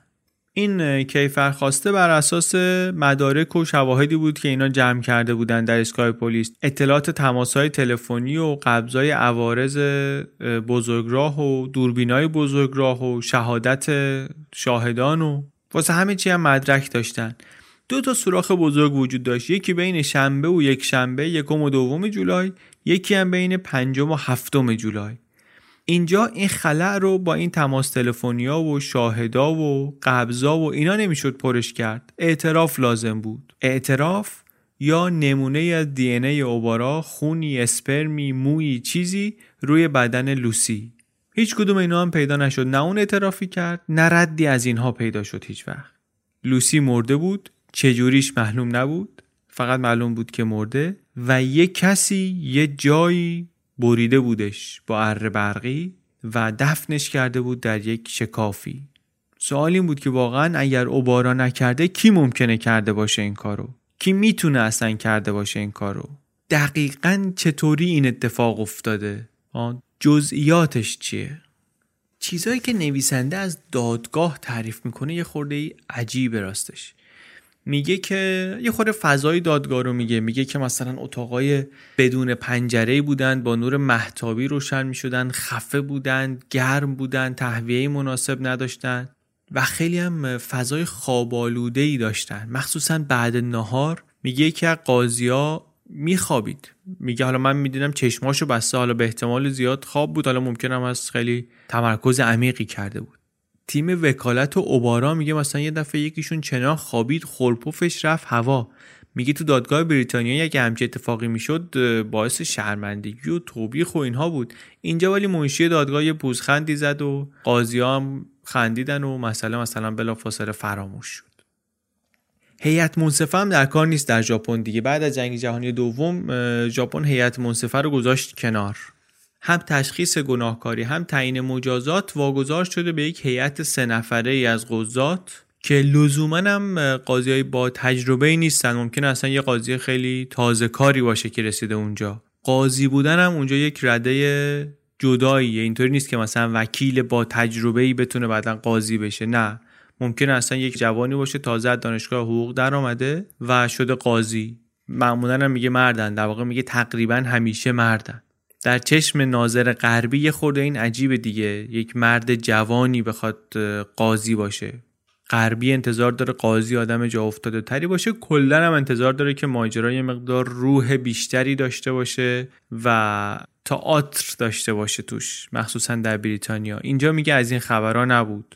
بیروح بود میگه صحبت ها تون خونده می‌شد بیانیه ها خیلی وقتا پیشنهادایی که می‌کردن خیلی خشک بود ملالآور بود کسی صداشو بلند نمی‌کرد. هیچ کسی هیچ اشتیاق شخصی درباره نتیجه دادگاه نشون نمی‌داد. خطابه در کار نبود نمایشی در کار نبود کشمکشی درامایی ابراز احساساتی. از این خبرها نبود تو دادگاه. بیشتر مثل جلسه علوم مربیان مدرسه بود مثلا.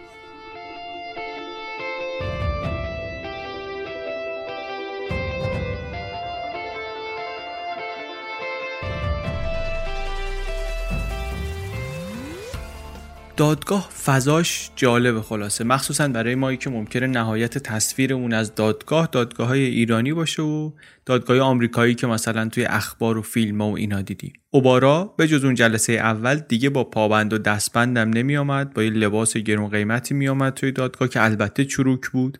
موهاشم نامرتب بود. یه طوری که مثلا انگار آبشونه کرده مثلا با دست تو مرتب کرده.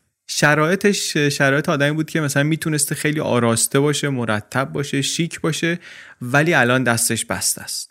یه پیرن یقه بازم میپوشید یه کت آبی نفتی یا زغالی یه تیپ اسمارت و گرون ولی چروک. انگار مثلا همین الان تو گونی در آورده لباساشو. دادگاه هم طولانی شد.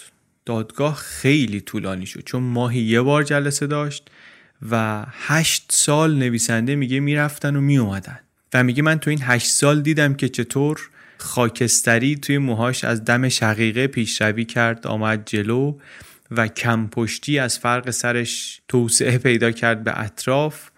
کم زمانی نیست دیگه هشت سال. یه چیزایی ولی ثابت بود توی جلسات دادگاه. یه حوله کوچیک آبی همیشه دستش بود که عرق صورتش و سر گردنش رو باش پاک می‌کرد. یه جفت دمپایی گوشات پاش بود و بارا همیشه احتمالا واسه اینکه اگه خیال فرار به سرش زد مثلا نتونه تند بدوه. عکسم گفتیم ازش قبلا هم عکسی نبود. تو دادگاه هم عکاسی ممنوع بود. نقاشا و طراحا و اینا آمده بودن که ازش طراحی کنن ولی واقعا دوست نداشت که تصویری ازش داشته باشن. هیچ رخی نداد به اینا. میومد تو دادگاه یه جوری سرش رو تنظیم می‌کرد که نبیننش. باز همینم نهایت چیزی که تونستن بگیرن ازش یه گردن و مو و یقه کت و اینا بود. از صورتش چیزی نیامد تو روزنامه ها دادگاه به دادگاه جلسه به جلسه دادستانا می آمدن جلو ماهی یه جلسه و شهادت می‌دادن. شهادت رو می‌گفتن قصه رو می‌گفتن. یه دکتری آمد درباره اثرات سمی کلروفرم شهادت داد. یک متخصص بیهوشی آمد گفت الگوی نفس کشیدنی که قربانیا نشون میدن توی این فیلم ها به وضوح نشون میده که دارو بهشون خورونده شده. یک شیمیدانی شهادت داد که سیمانی که سر لوسی رو در برداشت مشابه مدل سیمانیه که اوبارا بعد از ناپدید شدن خریده. یه خانومی آمد گفت ما رفته بودیم ساحل این آقا اونجا بود. بعد بچم داشت با بیلچه می‌رفت تو اون قاره اون شکافه. بعد این آقایی که اونجا بود یهو دست باچه شد یه نگاه غضبناکی کرد. من بچه رو براشم در رفتم. حادثه غریبی بود ولی خیلی بهش فکر نکردیم اون موقع. تا هفت ماه بعد که من فهمیدم تو اون شکاف چی بوده و یهو متوجه شدم که اوه اوه این بچه من نزدیک بود که با این بیلچش چه چیزی کشف کنه. و بعد بهش گفتن که این همون آدم است اینه که شما تو دادگاه می‌بینی همونه. گفت که این شبیه اون مردیه که من دیدم. ولی اون موقع که دیدمش به نظر خیلی عصبانی میآمد. الان لبخند موقری روی صورتش هست. داستان مفصل بود شاهدم زیاد بود. منتها با همه حواس جمعی حواسشون هم بود. این دادستان ها و مدعی العموم که توی پروندهشون سوراخ هست. و اون سوراخر هم خیلی مستقیم و رو در رو رفتن تو شکمش. گفتن که ما خیلی تلاش کردیم. فرشا و این تاتامیه و هرچی توی خونه دوبارا بود لوله کشیا و همه رو زیر رو کردیم.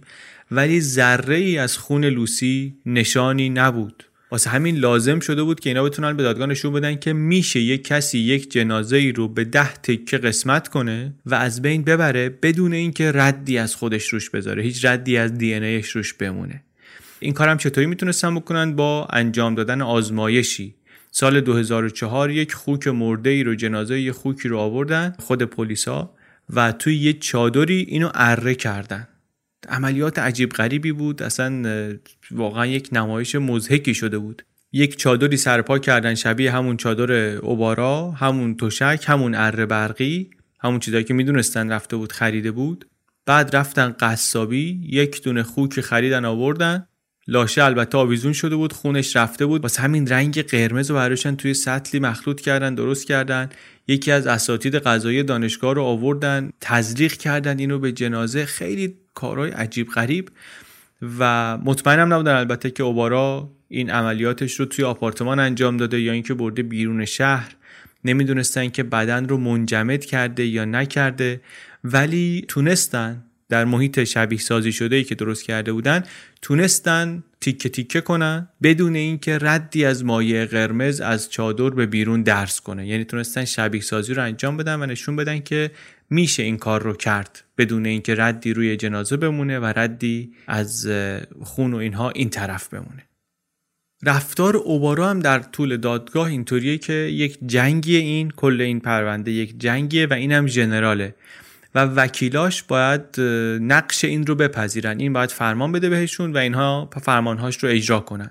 کلا هم فضا اینطوریه که تو ژاپن گفتیم نرخ محکومیت خیلی بالاست. بر همین آدمای خیلی کمی می‌خوان وکیل مدافع جنایی بشن.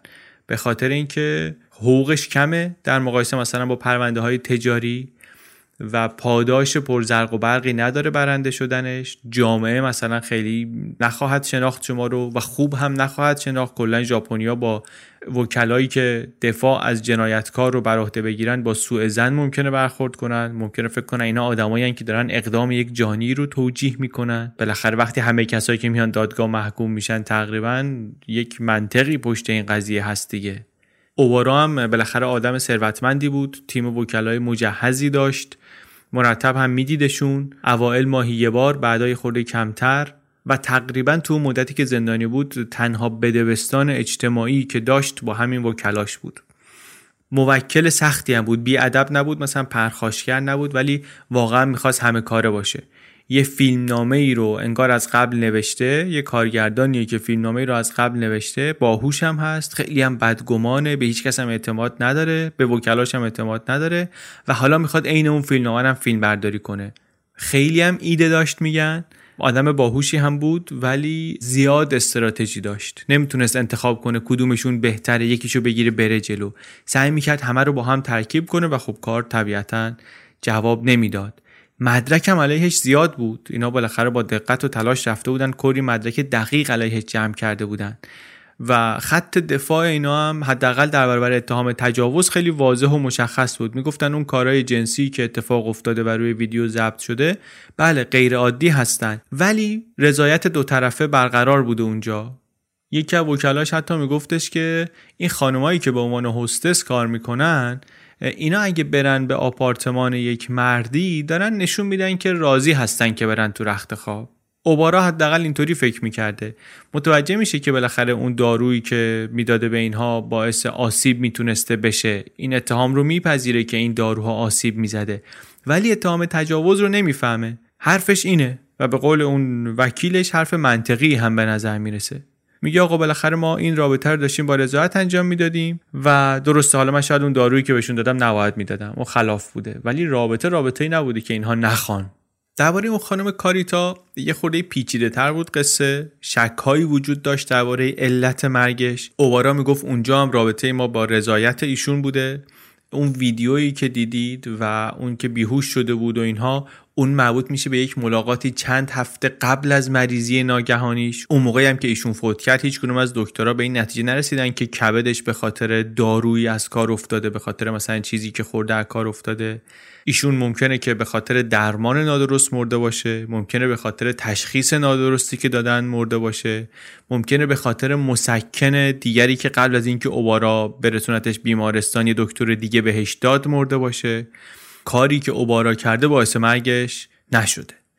درباره لوسی چی؟ درباره لوسی قصه خیلی اتفاقا سخت نبود به خاطر اینکه هیچ مدرک قطعی وجود نداشت. چیزی که وجود داشت این بود که اوبارا و لوسی تنها بودن یه مدتی ولی هیچکی نمی‌دونست چه اتفاقی افتاده. بر همین اینا اصلا نیازی نمی‌دیدن که ثابت کنن جرمی انجام نداده اوبارا. می‌گفتن ما همین که بتونیم نشون بدیم که دادستان نمی‌تونه ثابت کنه داستان رو و مدارکش ضعیفه کافی بود. ویدیویی که در کار نیست علت مرگی هم که ناشناخته است سوالهایی هم که وجود داره مثلا همین که چطوری می‌تونسته یک جنازه به این بزرگی رو از آپارتمان تنهایی وسط تابستون بیاره بیرون بدون اینکه کسی ببینتش؟ چطوری می‌تونسته تو ماشینش اینو ببره بیاره تو آپارتمان تیکه تیکه کنه خاکش کنه تنهایی یه نفره؟ برای همین از نظر ما پرونده خیلی نقطه ضعف داشت و تنها کاری که باید می‌کردیم این بود که روی این نقاط ضعف پافشاری کنیم. یعنی استراتژی این بود که دفاعی از متهم نکنیم. داستانی رو که دادستان داره میگه ببریم زیر سوال. اون روایت رو هوا کنیم. این پیشنهادی بود که وکلا داشتن. مونتا اوبارا بیشتر از این می‌خواست. می‌گفت این کافی نیست. من می‌خوام قصه خودم رو بگم. روایت اونها رو هوا کردن واسه من کافی نیست. من می‌خوام اون جای خالی رو که وجود داره اون حفره رو که وجود داره و اینا منو کردن اون تو منو گذاشتن اونجا من می‌خوام اونو با یه آدم دیگری پر کنم. من باید قصه خودم رو بگم.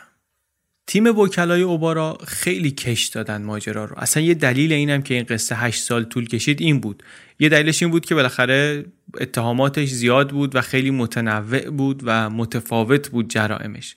ولی دلیل دیگرش هم این بود که اینا هی اعتراض می‌کردن و هی شکایت می‌کردن. نهایتا پنج سال بعد از مرگ لوسی 56 ماه بعد از اولین باری که اوبارا در دادگاه حاضر شد متهم پرونده آقای یوجی اوبارا دفاعیات خودش رو به دادگاه ارائه کرد. تیم لکمن و صوفی هم توی دادگاه هن همون ردیف اول نشستن. اوبارا هم وقتی می‌رفته به سمت جایگاه یه کاری می‌کنه که اصلا نگاهش به اینها نیفته. فضای بین اوبارا و وکلاش هم فضای پرتنشی بوده در آستانه این جلسه. آقای ریچارد لوید پری هم میگه که من چند بار تماس گرفته بودم با اوبارا از طریق وکلاش نویسنده کتاب میگه خواسته بودم که باهاش مصاحبه کنم حداقل به صورت کتبی. و یکی از سوالایی هم که کرده بودم و به نظر می‌رسه که مورد توجه هم قرار گرفته بود این بود که گفته بودم که شما میگی من هیچ مسئولیتی در قبال مرگ خانم بلکمن نمیپذیرم. بسیار خوب. شما فکر می‌کنی کیه مسئول کشته شدن ایشون؟ پلیس بالاخره یه سال وقت گذاشته تحقیقات کرده یک مدارکی جمع کرده و دادگاه رو شروع کرده. ولی اوبارا پنج سال وقت داشته دیگه. پنج سال اوبارا کارگاه خصوصی استخدام کرده بود بسیار زیاد. وکیل گرفته بود از این ور اون ور و بالاخره داشت این پروژه رو مدیریت می‌کرد از توی همون سلول زندانش. می‌تونست یک قصه مفصلی بچینه.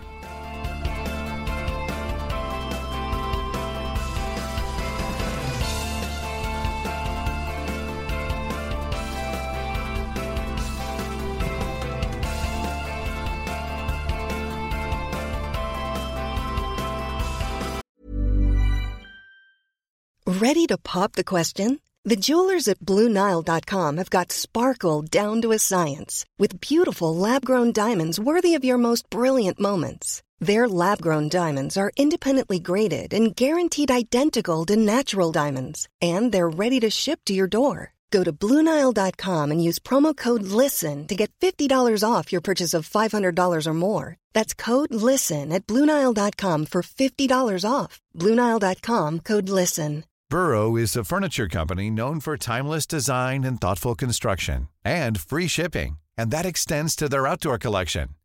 Their outdoor furniture is built to withstand the elements, featuring rust proof stainless steel hardware, weather ready teak, and quick dry foam cushions. For Memorial Day, get 15% off your Burrow purchase at burrow.com slash ACAST and up to 25% off outdoor. That's up to 25% off outdoor furniture at burrow.com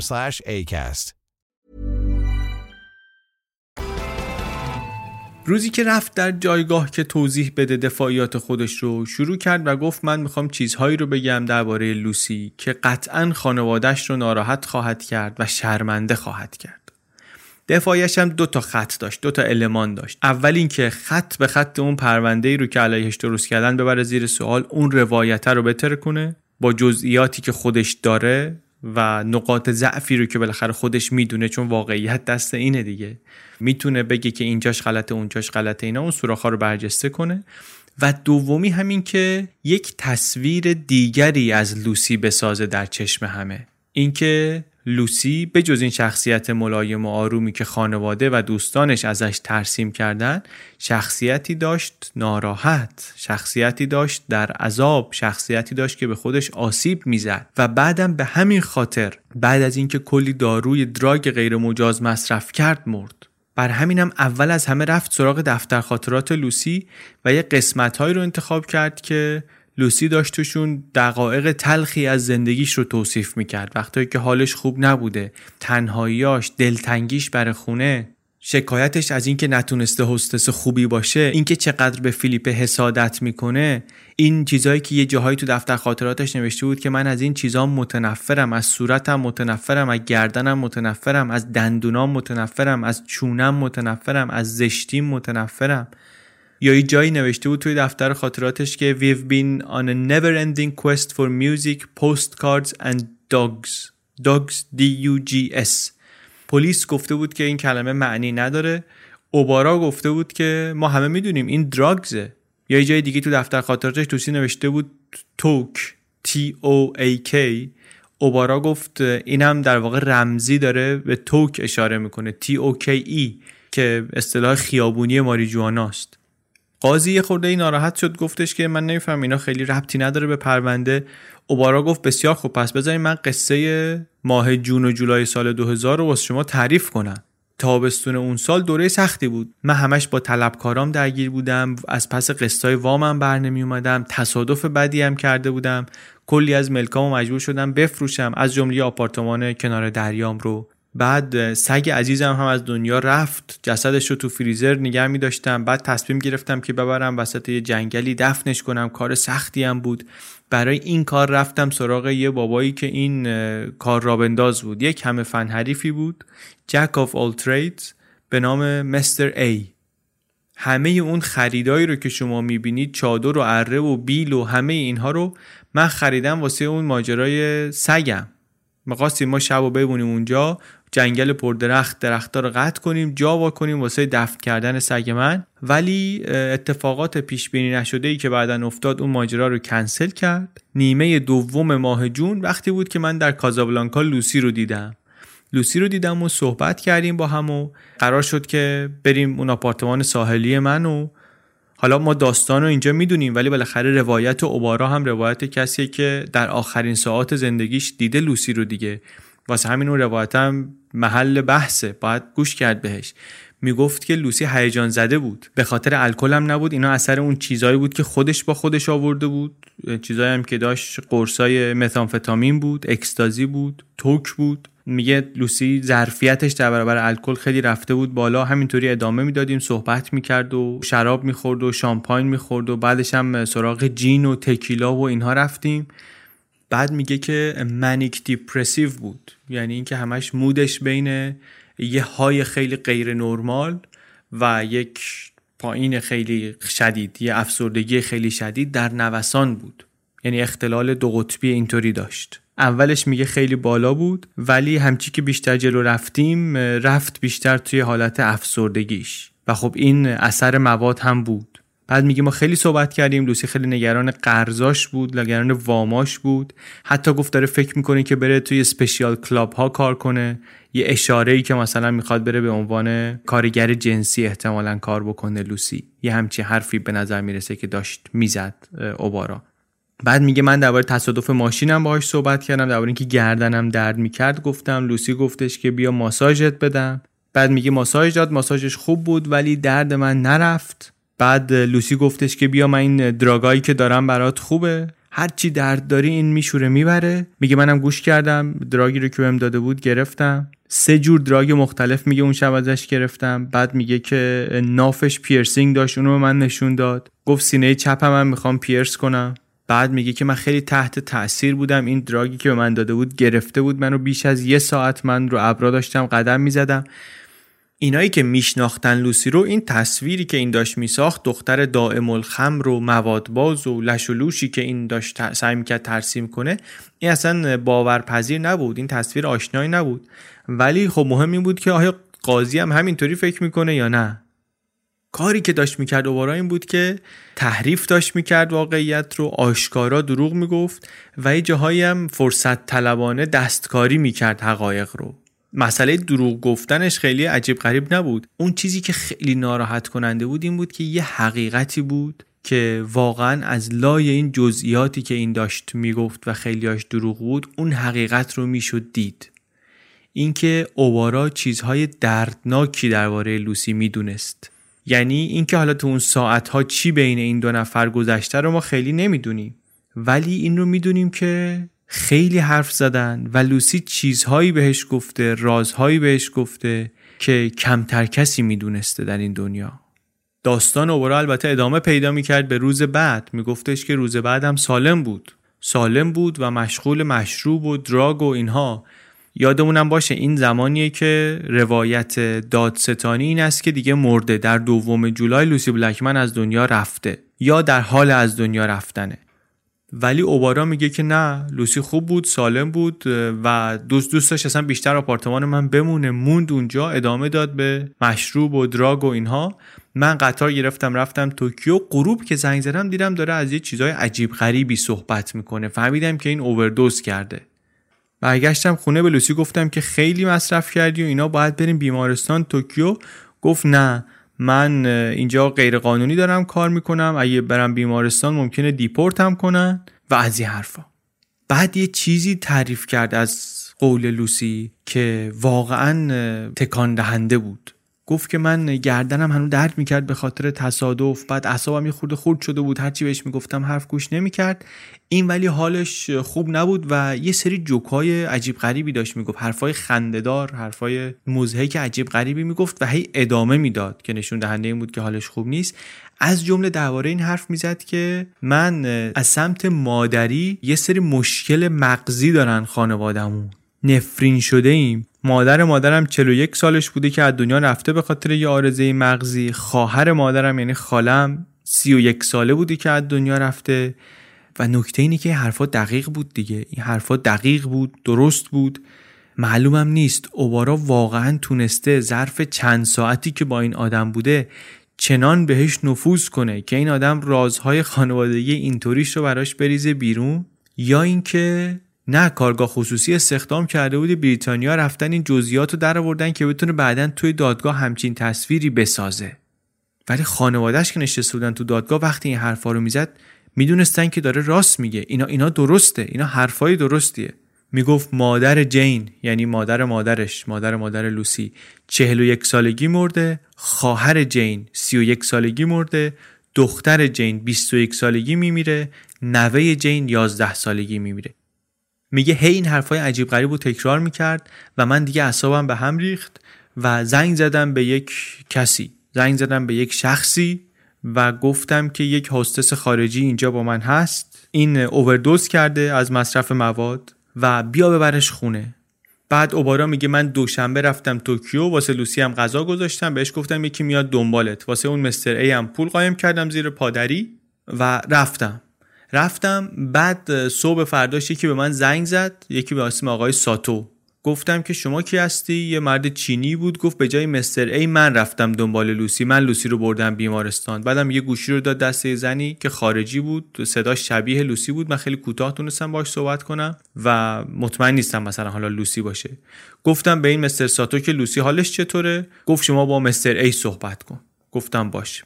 بعد میگه زنگ زدم به مستر ای مستر ای گفتش که لوسی دراگ می‌خواست بازم. من معرفیش کردم به یکی از دوستای ثروتمندم و اینا دیگه رفتن دنبال کار خودشون. رفتن هر کار دوست داشتن با هم دیگه بکنن. یعنی چی همه اینا؟ یعنی اینکه اوبارا داره میگه آقا من نمی‌دونم سر لوسی چی آمده. من باهاش اون شب و اینطوری گذروندم و بعدش هم فرداش در این حال رهاش کردم. سپردمش به دست فلان آدم که اونم یه آدم عجیب غریبی اصلا معلوم نیست کیه. اونم دوباره پاسش داده به یه سری آدم عجیب تر دیگه که اونا هم دیگه معلوم نیست کیان. و میگه من اصلا رفتم دنبال بدبختی خودم که پروژه دفن کردن سگم بود. رفتم و وسایل خریدم و اینها. و یه روزی دوباره اون آقای مستر ای تماس گرفت. اون قضیه دفن کردن سگم قرار بود ایشون کمکم کنه. تماس گرفت و گفتش که فعلا برنامه کنسل باید بندازیم عقب. منم گفتم خیلی خوب رفتم اون آپارتمان قدیمی خودم. کلیدم نداشتم که دیگه همون ماجراهایی که قبلا گفتیم. رفتم و قفل ساز آوردم و بعدم میگه اون پلیسا که آمدن اونجا من اصلا مشغول کاری با جنازه و اینا نبودم. من داشتم یه اثر هنری درست می‌کردم یک چیز سیمانی بتونی درست می‌کردم که می‌خواستم اینو بذارم روی مزار سگم. می‌خواستم بذارم سر قبر این. پلیسا که اومدن روی جنازه یخزده سگم ملافه سفید انداخته بودم پلیسی که اومد تو حواسش نبود لگدش کرد این رو یا مثلا زد با پا زد بهش. و همینم هم شد که من عصبانی شدم یه خورده عجیب غریب رفتار کردم اون روز. شب چی کار کردی آقا؟ شب هیچ کار خاصی نکردم. رفتم قدم بزنم تا صبحم را رفتم. بعدم یه چیزی منو گزید و باد کرد و تب کردم و اینها. و اصلا اون برنامه تدفین سگم کلا هوا شد. هوا شد من رفتم توکیو بیمارستان که به این کار مسمومیتم برسم. روزای بعدش هم دیگه رفتم دنبال کارهای حسابداری و بانک و از این صحبت ها بعد آقا هفته های بعد چی؟ بالاخره لوسی گم شد خبرش این ور بود تو اخبار بود پسترش این ور بود خانوادهش التماس می‌کردن کسی خبری داره بیاد جلو. شما اون موقع چیکار کردی؟ هیچی آقا من خیلی متعجب شدم تماس گرفتم با مستر ای به خاطر اینکه این تحویلش گرفته بود از من. اونم به من گفت که لوسی با یه آقایی رفته مسافرت. بعد میگه 15 جولای هم من قرار بود دوباره مستر ای رو ببینم به خاطر دفن کردن سگم. ولی دوباره زنگ زد کنسل کرد. من دوباره احوال لوسی رو ازش پرسیدم که کجاست؟ گفت نگران نباش این پیش همون آشنای ماست. دارن دراگ می‌زنن و صفا می‌کنن. گفتم بابا این همه سر و صداست همه نگران اینا گفت نه اینا رو اصلا ولش کن. داره خیلی بهش خوش میگذره. شما خودتو نگران نکن. داره همون کاری رو می‌کنه که دلش می‌خواد. داستان داستان عجیب غریبیه واقعا. اینکه لوسی آدمی باشه معتاد به مواد داستان عجیبیه واقعا. اینکه اوارا بالاخره نره به پلیس گزارش بده بعد از این همه سر و صدا و با اطلاعاتی که داره اینم خیلی چیز عجیبیه. بعدم نه معلوم بود اون مستر ساتوی چینی کیه نه اون آشنای پولداری که لوسی مثلا خونشون بوده و دراگ می‌زدن با هم و اونا کیان. و اصلا کیه که می‌تونه جواب این سوالا رو به ما بده؟ Mister A. Mister A کیه؟ Mister A کجاست؟ Mister A معلوم شد که آقایی به نام ساتورو کاتوسوتا در توکیو هم زندگی می‌کرد در اطراف توکیو زندگی می‌کرد موی بلندی داشت سیبیلی داشت. یه سال کوچیکتر از اوبارا بود و در جوانی هم یک بار ایشون هاراکیری کرده بود خودکشی کرده بود. منتها برای اینکه نجاتش بدن یک خونی بهش تزریق کرده بودن اون موقعی که بر اثر اون تزریق ایشون هپاتیت سی گرفته بود. ما این اطلاعات از کجا داریم؟ ما از پلیس گرفتیم. پلیس از کجا داره؟ پلیس میگه که سال 2005 یک مرد مسنی آمد به عنوان شاهد از طرف متهم. گفت ایشون که من آقای کاتسوتا رو می‌شناسم مستر ای رو گفت من ایشون رو می‌شناسم. به عنوان راننده پیش من کار می‌کرد. کار را بنداز من بود. مثلا تحصیلدار من بود پیشکار من بود. و من چیزایی می‌دونم که باید بگم. ایشون به جز این کاری که واسه ما می‌کرد کارهای دیگه هم داشت. از جمله اینکه ساقی بود. ساقی شیشه بود. شابو. بعد میگه که ما یه روزی داشتیم با هم می‌رفتیم سال 2001 دسامبر 2001 تو ماشین بودیم. این برگشت به من گفتش که ببین من خیلی نگرانم خیلی مضطربم. گفتم چرا مضطربی جوان؟ گفتش که من احتیاج به راهنمایی دارم. یک مسئله مربوط میشه به لوسی بلکمن و این آدمی که به اتهام کشتنش در دادگاه این آقای یوجی اوبارا. بعد میگه واسه من تعریف کرد که آره اوبارا تابستون پارسال به من زنگ زد. گفت یه هستس خارجی هست. این اووردوز کرده اینو بیا ببرش بیمارستان ببرش توکیو. میگه من رفتم اونجا دیدم که این های حالش خوب نیست و منو که دید گفتش که مواد بده بهم. منم بهش شابو دادم. یه بارم ندادم چند بار دادم. انقدر بهش مواد دادم که این مرد مرد جلو چش منم مرد. بعد میگه من جسدشو برداشتم بردم یه جایی میگه به من نگفت کجا.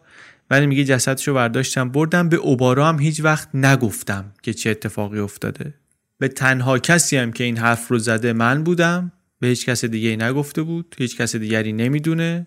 بعد این آقا این آقای پیرمرد میگه که وقتی که اینو بر من تعریف کرد من یادم افتاد که پس بر این بود که پارسال که اخبار گم شدن این دختر آمده بود توی اون هفته ها اسمش همه جا بود این آدم انقدر مضطرب بود موهاش همینطوری داشت میریخت در اون هفته ها انقدر که استراب داشت و نگران بود. اون موقع فهمیدم که قصه چی بوده.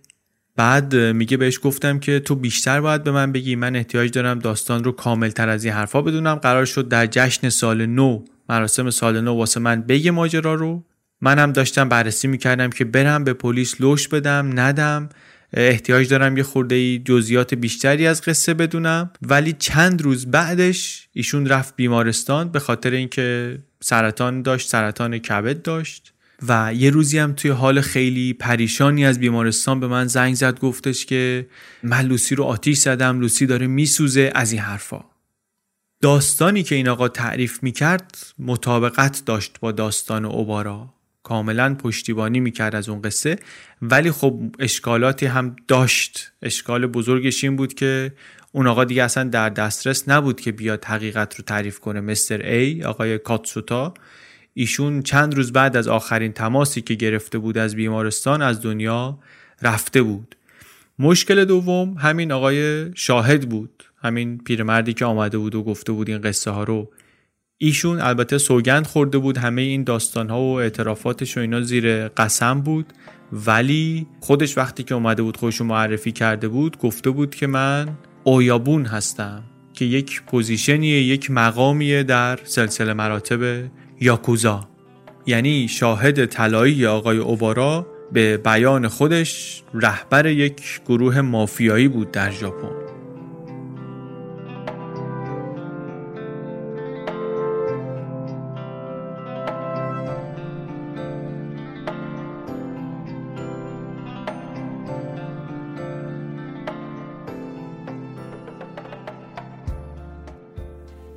در طول مدت محاکمه پلیس ژاپن برای تیم بلکمن گزارش میفرستاد. یه خلاصه میفرستاد از پیشرفت کار. اینم یه بایگانی درست کرده بود تو دفترش. دفتر که در واقع تو حیات خونهشون یک اتاقک چوبی درست کرده بود یه آفیسی درست کرده بود. کسب و کار ملکش دیگه رفته بود تو حاشیه بعد از سال 2000 مسائل مربوط به لوسی خیلی پر کرده بود زندگیشو. کلی اتفاق پیش بینی نشده میافتاد. تقریبا به صورت منظم پیش می آمد اینها. یک دفتری درست کرده بود ایشون اونجا و فایل و کمد و اسناد مربوط به اون کمک هزینه ای که گفتیم را انداخته بودن و همه اینا رو اونجا مرتب نگه می داشت لوسی بلکمن تراست رو. خودش شده بود یه سازمان جمع جوری دیگه. امیدوارم بود که محاکمه که شروع بشه یه مقدار آسونتر بشه دنبال کردن ماجرا. راحت تر بشه پا به پای ژاپن جلو آمد. خیلی احساس می‌کردن که تو تاریکی هن. کسی بهشون هیچی نمیگه. می‌گفت حالا محاکمه شروع شاید خورده ای بیشتر بدونیم. ولی برعکس شد. انقدر کند پیش می‌رفت که تو خود توکیو هم اگه بودی واضح نمیفهمیدی چی به چیه. چه برسه به اینکه از یه باغچه اون سر دنیا بخوای با واسطه این گزارش و اون گزارش و این مترجم و اینها بفهمی که چه خبره چه اتفاقی داره میفته توی اون گزارش هم اطلاعاتی که بود کم بود. کم بود ولی تیم میگه همونا رو ما با دقت میخوندیم. خط به خط میخوندیم. وقتی هم که فهمیدیم اوبارا می‌خواد از خودش دفاع کنه و لایحه‌ای داره و می‌خواد بخونه و اینا گفتیم ما باید بریم. ما باید بریم ژاپن. فرقی هم نمی‌کنه که اوبارا داره چه نگاهی به ماجرا می‌کنه و اصلا حضور ما اونجا واسش چه معنی داره. ما فکر می‌کردیم که ما اونجا باشیم جریان محاکمه رو می‌تونیم تقویت کنیم. خیلی فرقه بین اینکه تو سلولت بشینی و مثلا حرف بزنی درباره یک کاری که کردی جنایتی که کردی یا اینکه وایسی جلوی پدر و خواهر قربانی بخوای درباره ماجرا حرف بزنی. راستش رو هم اگر نگه حداقل ما این مقدار تحت فشار میذاریمش. آدم دیگه اونم. تحت فشارش خواهیم گذاشت. با همین حضورمون. انتظارش در واقع تیم اینه که حضورشون در دادگاه معذب کنه یه مقدار اوبارا رو. نمی‌دونیم البته واقعا چقدر این کارو کرد. نمیشه اندازه گرفت. نمیشه گفت مثلا واقعا اوبارا تحت فشار وزن حضور تیم بلکمن و صوفی بلکمن در دادگاه بود یا نبود. ولی یه حرکتی کرد که قبلا نکرده بود. وقتی که آمد تو و داشت می‌رفت که وایس تو جایگاه متهم یه کاری کرد که قبلا نکرده بود. رو کرد به سمت جایگاه عموم اون جایی که تیم و صوفی نشسته بودن و یک سری تکون داد. سرتکون دادنی که نمیشه درست فهمید. یعنی چی؟ یه هوا کمتر از تعظیم یه هوا بیشتر از یه سرتکون دادن معمولی. نشان حسن نیت نمی‌تونی بگیریش طبیعتا. ولی داره علامت میده که من دیدم که شما اینجا هستید. سوفی بلکمن خواهر لوسی که اونجا توی دادگاه نشسته بود برای اینکه این وقت رو بکشه طراحی می‌کرد همینطوری با مدادش این لحظه رو هم کشیده.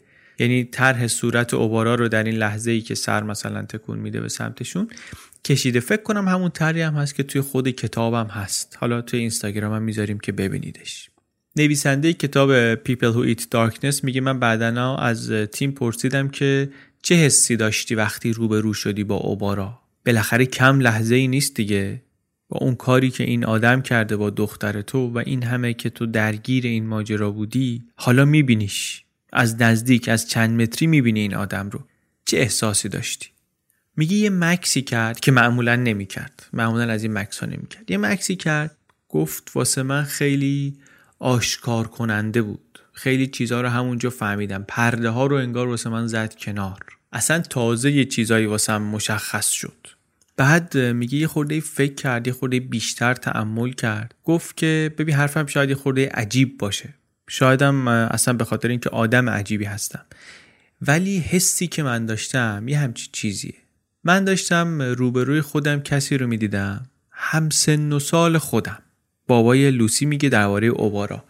میگه آدمی رو می‌دیدم روبروی خودم همسن خودم که با کارهاش خودش رو در بدترین بدترین بدترین دردسرها انداخته و با زندگی یه نفر دیگه هم یه کاری کرده مخوف کاری کرده ترسناک.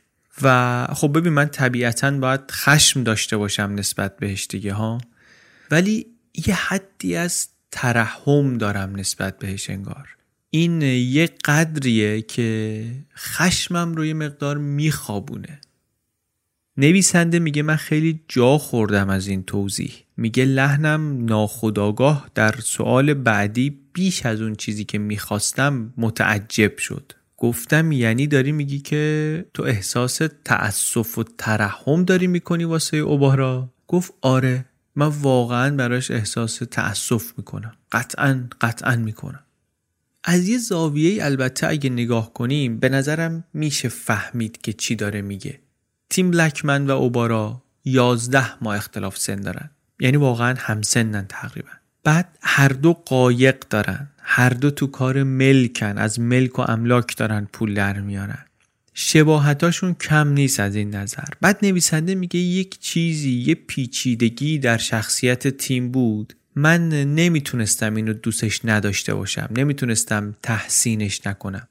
راستش رو به شما بگم منم جذب این کیفیت شخصیت تیم شدم. واسه من علی بندری هم این شخصیت یکی از چیزهایی بود که منو کشید به این قصه این تیم بلکمن. آدمی بود غیر متعصب و در این متعصب نبودنش خیلی هم سفت بود خیلی هم کل شق بود واقعا. پروایی انگار نداشت از هیچی. برداشت من اینه که از اونایی بود که واقعا واسه حرف مردم تره خورد نمی‌کرد. واقعا باکیش نبود از حرف مردم. و خب چنین خصوصیتی واسه آدمای دیگه دافعه داشت جذاب نبود. آدم همرنگ جماعت شو و اینایی اصلا نیست. هنجارهای اخلاقی رو خیلی راحت می‌تونه نادیده بگیره اگر نخواد رعایت کنه. این آدم در این میدان در این بازی که الان وسطش افتاده دست بالا رو داره از نظر قضاوت اجتماعی و اخلاقی. راحت می‌تونه سوار قصه بشه و اون نقشی رو بازی کنه که جامعه داره واسش تعریف می‌کنه و ازش انتظار داره. بره بشه پدر قربانی محکومیت شدید چطور تونستی انقدر حیوان باشی تو از پستم پستری ولی به جای اینکه بره سمت این کارا و شلوغ بازی در بیاره و در فضایی که حتی همه شاهدان ماجرا و آدمای اطراف قصه که پاشونم گیر نبود وسط قصه هم نبودن هیچ نقشی جز تماشاچی هم نداشتن اینا هم قصه رو فقط سیاه و سفید می‌دیدن. تیم بلکمن دنبال خاکستریا بود. حتی تو چنین قصه ای حتی وقتی سوژه دختر خودشه که اینطوری بیرحمانه احتمالا به دست همین آدم بهش تجاوز شده کشته شده تیکه تیکه شده و خب تماشاگرها طبیعتا از دیدن چنین صحنه ای از دیدن چنین ماجرایی نه تنها گیج میشن بلکه وحشت می‌کنن. میگن این دیگه کیه؟ این چه آدمیه که دستگاه مختصات اخلاقیش اینطوری کار می‌کنه؟ اگر قتل لوسی بلکمن دیگه مصداق صاف مستقیم شفاف بیبر و برگرده خوبی در مقابل بدی نیست. اگه خوب و بد رو اینجا به وضوح نمیشه دید دیگه کجا میشه دید؟ اینکه یک آدمی در این جایگاه دلش برای قاتل به رحم آمده باشه این خب به مذاق مردم خوش نمیاد. یعنی این داره به ما میگه که ما خوب و بد رو غلط می‌فهمیم دیگه. ما معیارمون غلطه. اونم تو این پرونده ای که دیگه مطمئنیم که می‌دونیم درست چیه غلط چیه. اینجا مطمئن نباشیم کجا باشیم؟ واسه همین در نگاه خیلی از مردم تیم نه تنها بر خطا بود بلکه اصلا داشت به مقدساتشون توهین می‌کرد. هیچ جوره تو کتشون نمی‌رفت رفتار تیم. خیلی به هم ریخت واقعا. رفتارش آدمهایی رو که قصه رو دنبال می‌کردن مخصوصا از طریق رسانه ها و اینا خیلی گیج کرد متهیج کرد و واقعا واقعا با باورهاشون بازی کرد.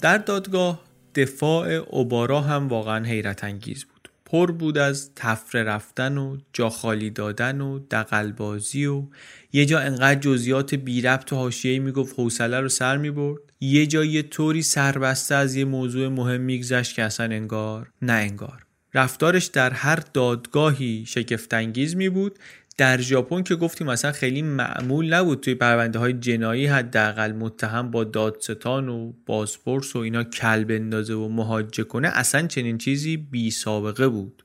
ترکیب در هم بر همی بود حرفاش از تحریف نادیده گرفتن آدم ها افتراهایی به شخص مرده.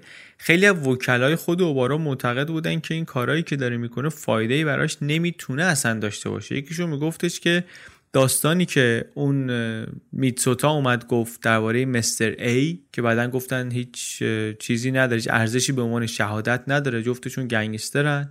بعدم قاضی همش میگفتش که شما چرا زودتر نگفتی؟ یعنی نشون می‌داد که قاضی هم چیزی رو که شنیده باور نکرده. چیزهای دیگر هم می‌گفت چرا زودتر نگفتی؟ نگفته بودی اینطوری مواد باز بوده لوسی؟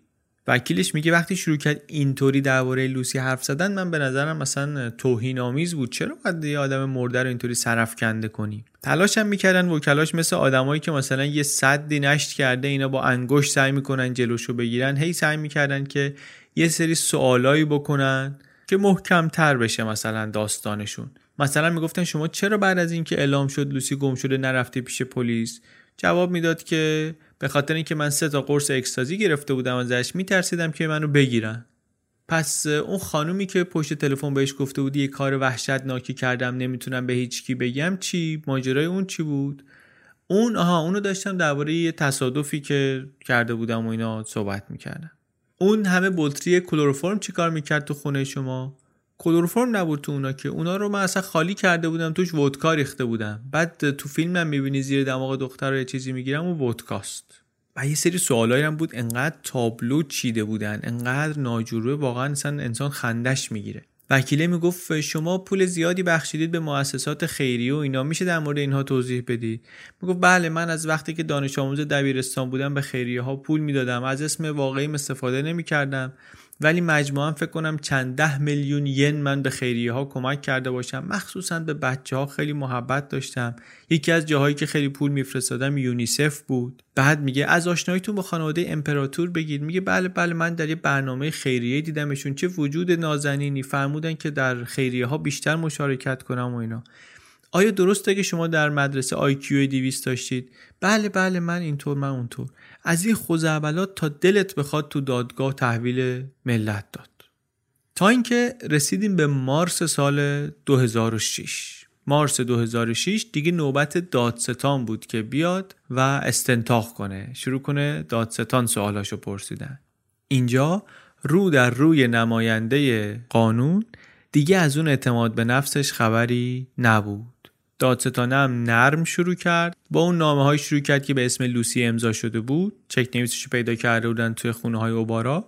گفت آره بعضی از اینا رو من نوشته بودم. بعد از پیام هایی که اون کاتسوتا برای من فرستاد من این نامه ها رو نوشتم. گفت چه جور پیامایی اوبارا دیگه شروع کرد یه سری ملق ملق زدن. جواب درست حسابی نداد. گفت یه سری پیام بوده دیگه. پیام بود. من الان نمی‌تونم بیشتر از این چیزی بگم. یه سری پیغامایی گرفتم و این نامه ها رو نوشتم. اینا دیگه وقتایی هم هست که اون حول آبی دستشه. همینطوری داره شور و شور عرق پاک می‌کنه. مشخصه که بدنش هم همچین ناراحت زیر این سوالا. بعد دادستان موضوع سرچ های اینترنتیشو پیش کشید. گفتش که یادت شما اون روزا چی search کردی؟ گفت نه. گفت اصلا یادت search کردی؟ گفت نه. گفت کامپیوتر داری؟ گفت بله. گفت اینا رو ببین. کاغذا رو گذاشت جلو پرینت گرفته بودن. از 6 تا search که کرده بود؟ سوم جولای 2000 ساعت یه ربع به 9 تا 9 صبح مثلا. جا خورد اوبارا اینا رو دید. اولین search ش درباره Datura metel بود. گیاهی که معروف به شیپور شیطان گیاهی که میگن توهم ساز بخوری حتی ممکنه باعث مرگ بشه. دومی درباره بندرگاهی بود. بندرگاه لنگرگاه ناچی. یه جایی که راهب های بودیست سال خورده اواخر عمرشون رو میرن اونجا که برن به سفر آخر. از اونجا می‌زنن به دریا برای سفر آخر. سومیش در مورد این بود که کلروفرم از کجا بیاریم؟ چهارمیش درباره GHB بود به داروی تجاوزی دیت ریپ دراگ پرسید نماینده دادستان که دنبال چی بودی؟ واسه چی تو این سایت ها میگشتی؟ اوبارا گفت که اینکه شما هم من بپرسی واسه چی تو این سایت ها میگشتی مثل اینی که به این نفر بگید چرا فیلم جنایی می‌بینی چرا فیلم های جنایت ها رو می‌بینی. شما فیلم جنایی نمی‌بینی که بری جنایت کنی می‌بینی به خاطر اینکه استرس تو بخوابونی. من خیلی از این جور سایت ها نگاه می‌کردم. گفتش که دنبال اسید سولفوری کم میگشتین از قرار معلوم شما. اون قصهش چی بود؟ می‌خواستی بخری؟ جواب نداد. بعد دست کرد تو پرونده دادستان یه چی دیگه در آورد گفتش که اینجا نوشته که یک روش ممکنه این کار اینه که شما از یک کوره با دمای بالا استفاده کنی که حتی استخونها رو هم به سوزون خاکستر کنه. منتها این روش سخته. یا این یکی. نوشته یک روش برای اینکه حتی استخوانها رو بتونیم آب کنیم اینه که استخوانها رو در اسید سولفوریک قوطه ورشون کنیم. اینا واسه سر به نیست کردن یک جنازه است دیگه. اینا جواب یه همچین سرچاییه دیگه درسته؟ اوبارا گفت اینکه دلیل نمیشه که من اینا رو گشتم. من قبلا هم میگشتم. من ماه جونم اگر نگاه کنی دنبال همین چیزا میگشتم تو اینترنت.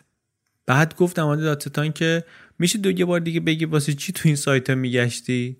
گفت همون ماجرای دیگه لوسی گفته بود دختر گم شده و اینا. من داشتم دنبال اون قصه میگشتم. گفت اینو یادت هست که نوشته بود این دوتا روش رو نوشته بودن که خیلی سخته دیگه. یادته گفت نه یادم نیست.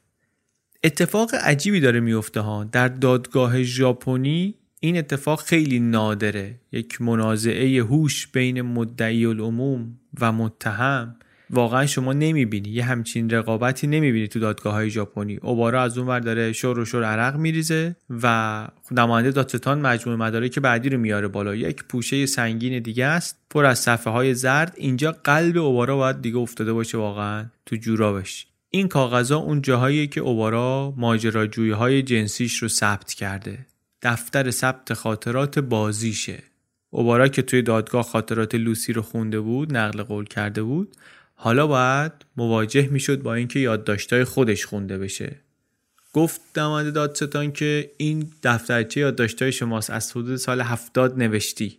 گفت بله من پنج سال بعد از وقتی که اتفاقی میافتاد درباره رابطه‌ای که با دختری داشتم می نوشتم پنج سال فاصله می‌دادم به خاطر اینکه داستانها جذابتر می‌شد. یه حال و هوای پرنی می‌دادم به قصه ها گفت یعنی تخیلی این قصه ها گفت نه همشون تخیلی که نیستن. دخترایی که اونجا اسمشون هست وجود دارن واقعا ولی داستانا افسانه داستانا تخیلی هن. ملاقات هاش شماره گذاری شده بودن. از 1970 تا 1995 هم تاریخ خورده بودن. از شماره یک تا 209 گفت به اوبارا که شما ورق بزن برس به شماره 63 خط سوم. SMYK این یعنی چی؟ گفت یه چیزی که فقط من نوشتم که جالب تر بشه. پنج سال بعد می نوشتم دیگه. فقط نوشتم برای اینکه جالب بشه. گفت یعنی چی؟ معنیش چیه؟ گفت جواب نمیدم. گفت فلان تاریخ نوشتی بهش داروی خواب آور دادم. فلان تاریخ دوباره نوشتی داروی خواب آور دادم. کلمه ژاپنی برای داروی خواب آور سویمینیاکوه. سویمینیاکو. گفت این چیزی که شما نوشتی SMYK همون سویمینیاکوه نه؟ گفت جواب نمیدم.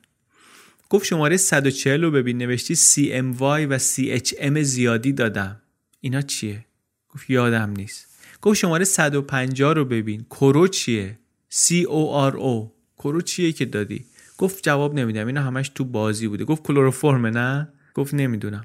گفت شماره 190 نوشتی که وسطش فهمید من یک بهانه ای سرهم کردم ولی شستش خبردار شده. یعنی چی؟ گفت بازی بود. جواب نمیدم. گفت به نظر می‌رسه که خیلی به هم ریختی وقتی فهمیدی دختر بو برده که چی کار داری باهاش می‌کنی چه بازی داری می‌کنی. یعنی بازی که داشتی می‌کردی بی اجازه بوده دیگه قبلش خبر نداشته. گفت نه نه نه اینطوری نیست بازی بود. گفت خب چه جور بازی بود؟ گفت جواب نمیدم. گفت شماره 179 فوریه 1992 فلانی رو دیدم بعدش کاریتا. کاریتا همون کاریتایی که تو این پرونده است؟ چیزی نگفت اوبارا. بال بال دارن می‌زنن اینجا خبرنگارا و کسایی که تو دادگاهن که صورتش رو بتونن ببینن تو این لحظه ها گفت بهش که شما اصرار داشتی که روی کاریتا کلروفرم استفاده نکردی. گفت بله نکردم. گفت شماره 198 البته با کاریتا هم از کروکرو استفاده کردم ولی فکر کنم علتش داروی بیمارستان بود. این چیزی که شما نوشتی. شما از کلروفرم استفاده کردی نکردی؟ گفت نه این تخیلیه. این قصه خیالیه که نوشتم. جلسه خیلی سنگینی بود. توی جلسات بعدی دادگاه وکلای خودش آورد اوبارا که بیشتر سوال کنن ازش درباره سرچ های اینترنتی درباره خاطرات جنسیش و یه خورده اثرات این پرسجوی دادستان رو از بین ببرن. یعنی کمرنگش کنن. حرفشون هم این بود که آقا اصلا اینجور سایت ها و اینجور چیزها رو ایشون همیشه دنبالش میگشته و می‌دیده و میخونده. اینکه اون چیزهایی رو که اون روز صبح دیده از بقیه جدا کنی کار معقولی نیست. بعدم گفت اون کرورو و نمی‌دونم اسم اموای و این چیزهایی که نوشته بودن به اینا میدم اینا کوکتل بودن نوشیدنی های الکلی بودن. من اینا رو درست می‌کردم بعضیاشون میخوردیم بعضیاشون هم استنشاق می‌کردیم. چیکار می‌کردیم؟ SM یعنی خیلی سهرامیز یعنی سوپر ماجیک بعد یه سری چرت و پرتای می‌گفت در کشورهای خارجی وای به اصطلاح عموم یک حرفیه برای توهم یه چیز مجهول رو بهش میگن وای یه چیز نامشخصه. توی مثلا ریاضی هم میگن x وای. بعد من اسم وای به اون برمیگرده. وای یلو هم وای داره. بعد سانشاین. بعد نویسنده میگه شروع کرد دیگه اصلا چرت و پرت گفتن صداش هم در نمی اومد قاضیه برگشت بهش گفت آقا اصلا چی داری ناله می‌کنی اونجا شما؟ چی داری میگی؟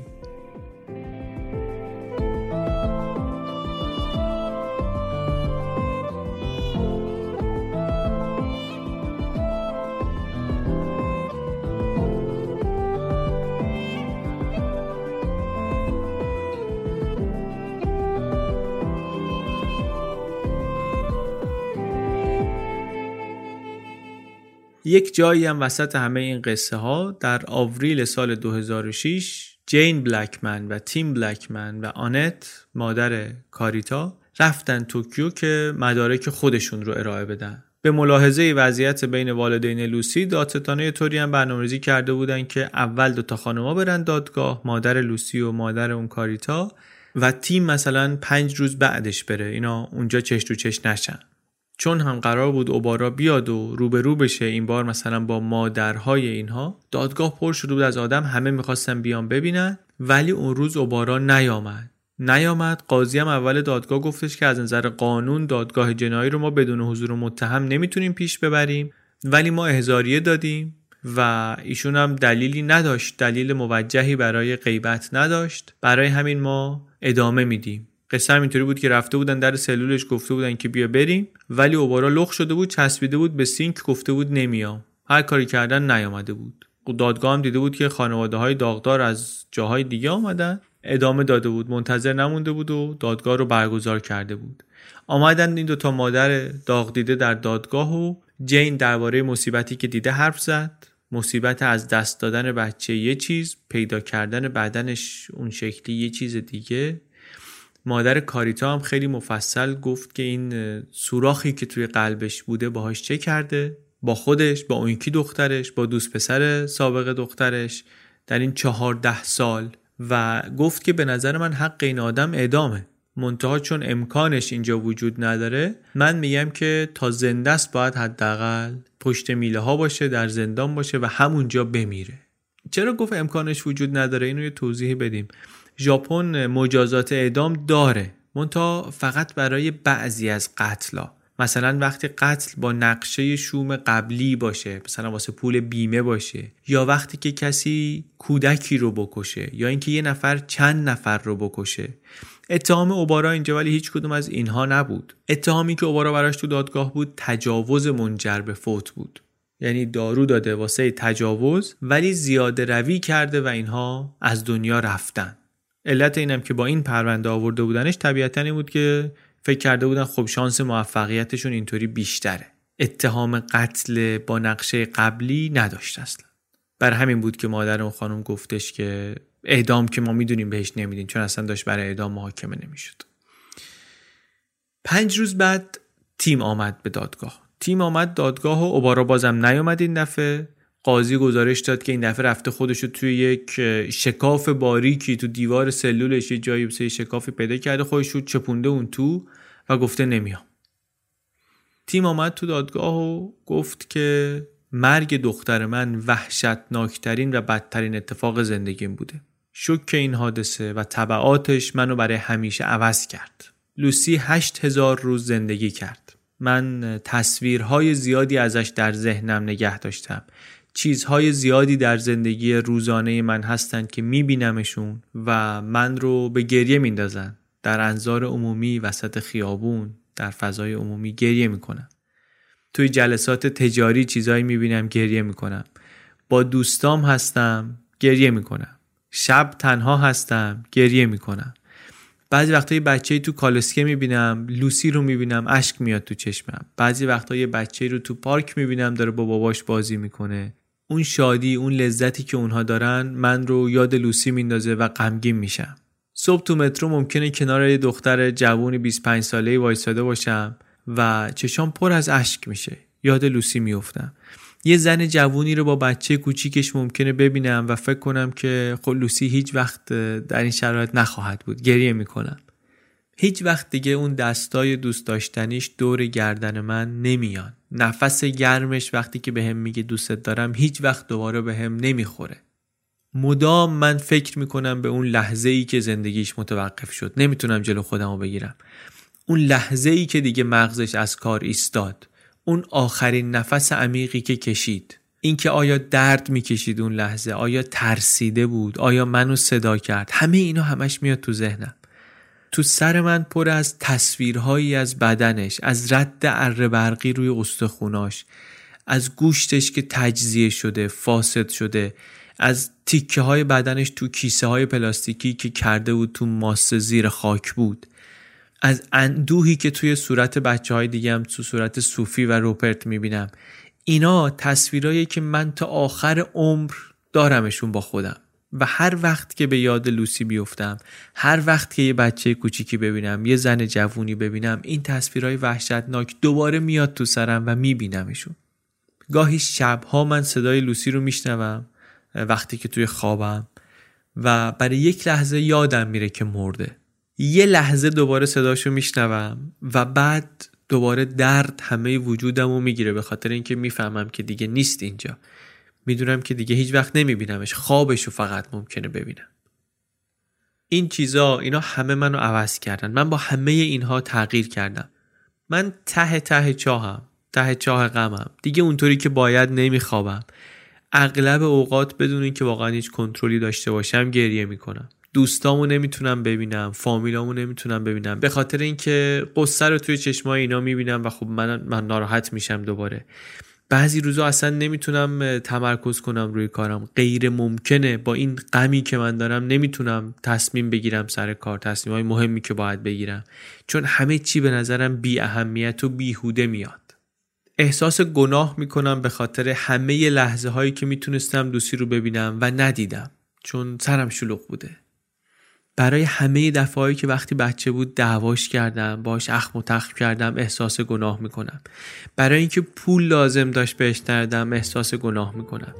برای اینکه وقتی که بیش از همیشه به من نیاز داشت کنارش نبودم احساس گناه می‌کنم. شاید منطقی نباشه احساس گناه من ولی همیشه هست با من.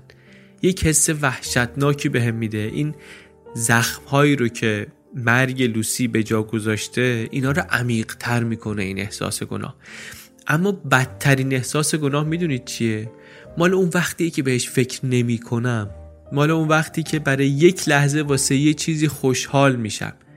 این احساس گناه چیزی که باعث میشه من در تمام زندگی نتونم از اثر مخرب مرگ لوسی رها بشم.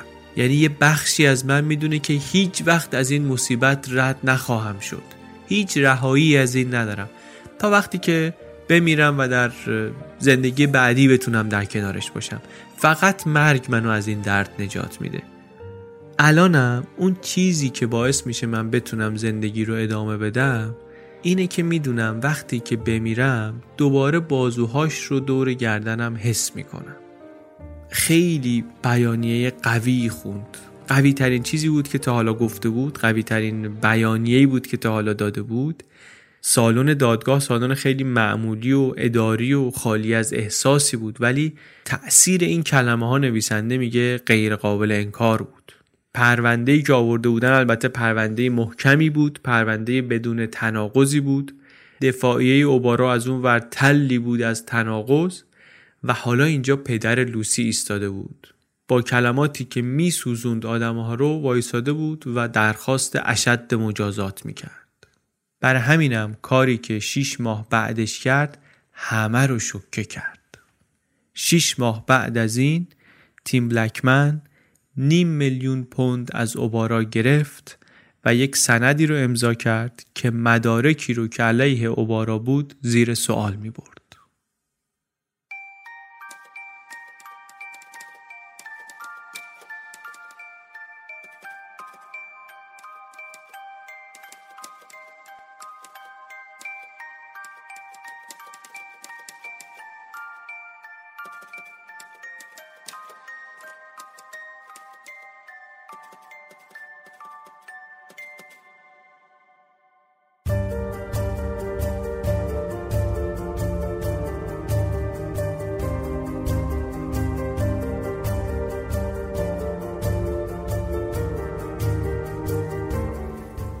چیزی که شنیدید اپیزود 66 م پادکست چنل بی بود. اپیزود بعدی لوسی یک شنبه آینده میاد. این اپیزود رو من علی بندری به کمک امید صدیق فر و فاطمه روانگرد درست کردیم. منابع این اپیزود رو در توضیحات می‌تونید ببینید. منبع اصلی ما کتاب People Who Eat Darkness بوده از آقای ریچارد لیورد پری. در کنارش از منابع دیگه هم استفاده کردیم. لیست کاملشون هست برای کسایی که دوست دارن بیشتر درباره این قصه بخونن و بشنون و ببینن. هم یه کتاب دیگه هست توی منابعمون هم چند تا فیلم و پادکست و گزارش آنلاین و blog post و مقاله و اینجور چیزها. خوشحال کنید ما رو لطفا با فرستادن این اپیزود برای دیگران به هر روشی که می‌تونید. بهترین راه app های پادکسته. درخواست و پیشنهاد ما هم همیشه این بوده که از Castbox و Podcast Addict و Google Podcast و Overcast و اینها استفاده کنید یا هر اپلیکیشن دیگری که می‌خونه آمارش رو به ما میده چون ما اینو لازم داریم آمار رو. و از اون طرف از خودتونم بهتره. بالاخره امکاناتی که این اپ ها میدن خیلی بیشتر از جاهای دیگه است. ضمن اینکه خب کلی پادکست خوب دیگه هم اونجا هست که می‌تونید بشنوید. ما تو این اپیزود درباره تجاوز صحبت کردیم درباره اتفاقی صحبت کردیم که به سر قربانیان تجاوز میفته رادیو مرز همین هفته پیش یه اپیزود جدید داد اپیزود 18ش به نام بعد از آزار جنسی. درباره همین موضوع با قربانیان آزار جنسی صحبت می‌کنه.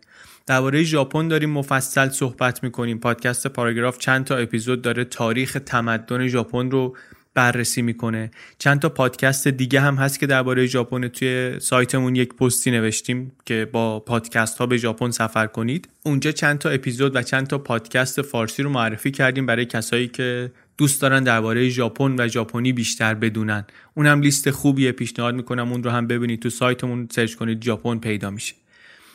همه این پادکست ها رو رو اپلیکیشن های پادکست می‌تونید پیدا کنید گوش بدید. ولی خب این رو هم می‌دونیم که پدر مادرامون ممکنه خیلی ها براشون راحت نباشه که با این اپلیکیشن های پادکست کار کنن. برای همین ما داریم فایل های چنل بی رو داستان لوسی رو روی تلگرام هم می‌گذاریم. همزمان با انتشار اپیزود. از همونجا می‌تونید forward کنید برا هر کسی که می‌خواید. می‌تونید دانلود کنید رو واتساپ بفرستید. هر طوری که می‌تونید.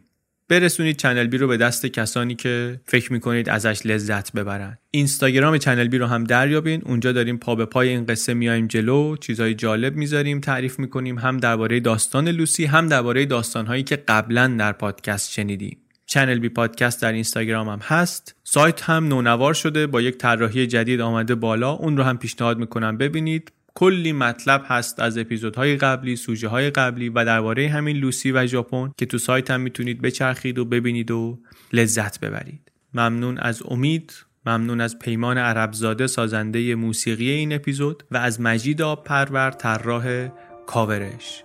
دم شما گرم مواظب خودتون باشین. چنل بی پادکست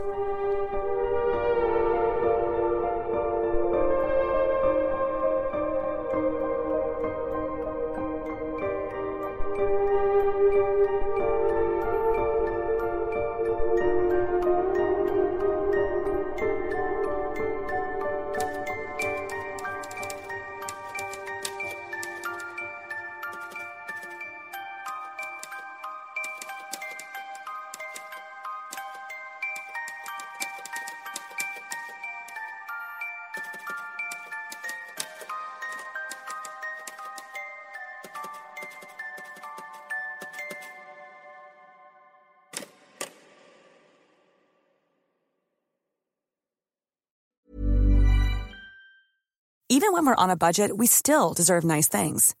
Quince is a place to scoop up stunning high-end goods for 50 to 80% less than similar brands.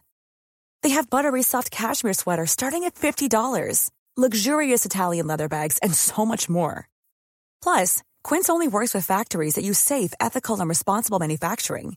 Get the high-end goods you'll love without the high price tag with Quince. Go to quince.com/style for free shipping and 365-day returns. Planning for your next trip? Elevate your travel style with Quince. Quince has all the jet-setting essentials you'll want for your next getaway, like European linen, premium luggage options, buttery soft Italian leather bags, and so much more. And is all priced at 50 to 80% less than similar brands. Plus, Quince only works with factories that use safe and ethical manufacturing practices. Pack your bags with high-quality essentials you'll be wearing for vacations to come with Quince. Go to quince.com/pack for free shipping and 365-day returns.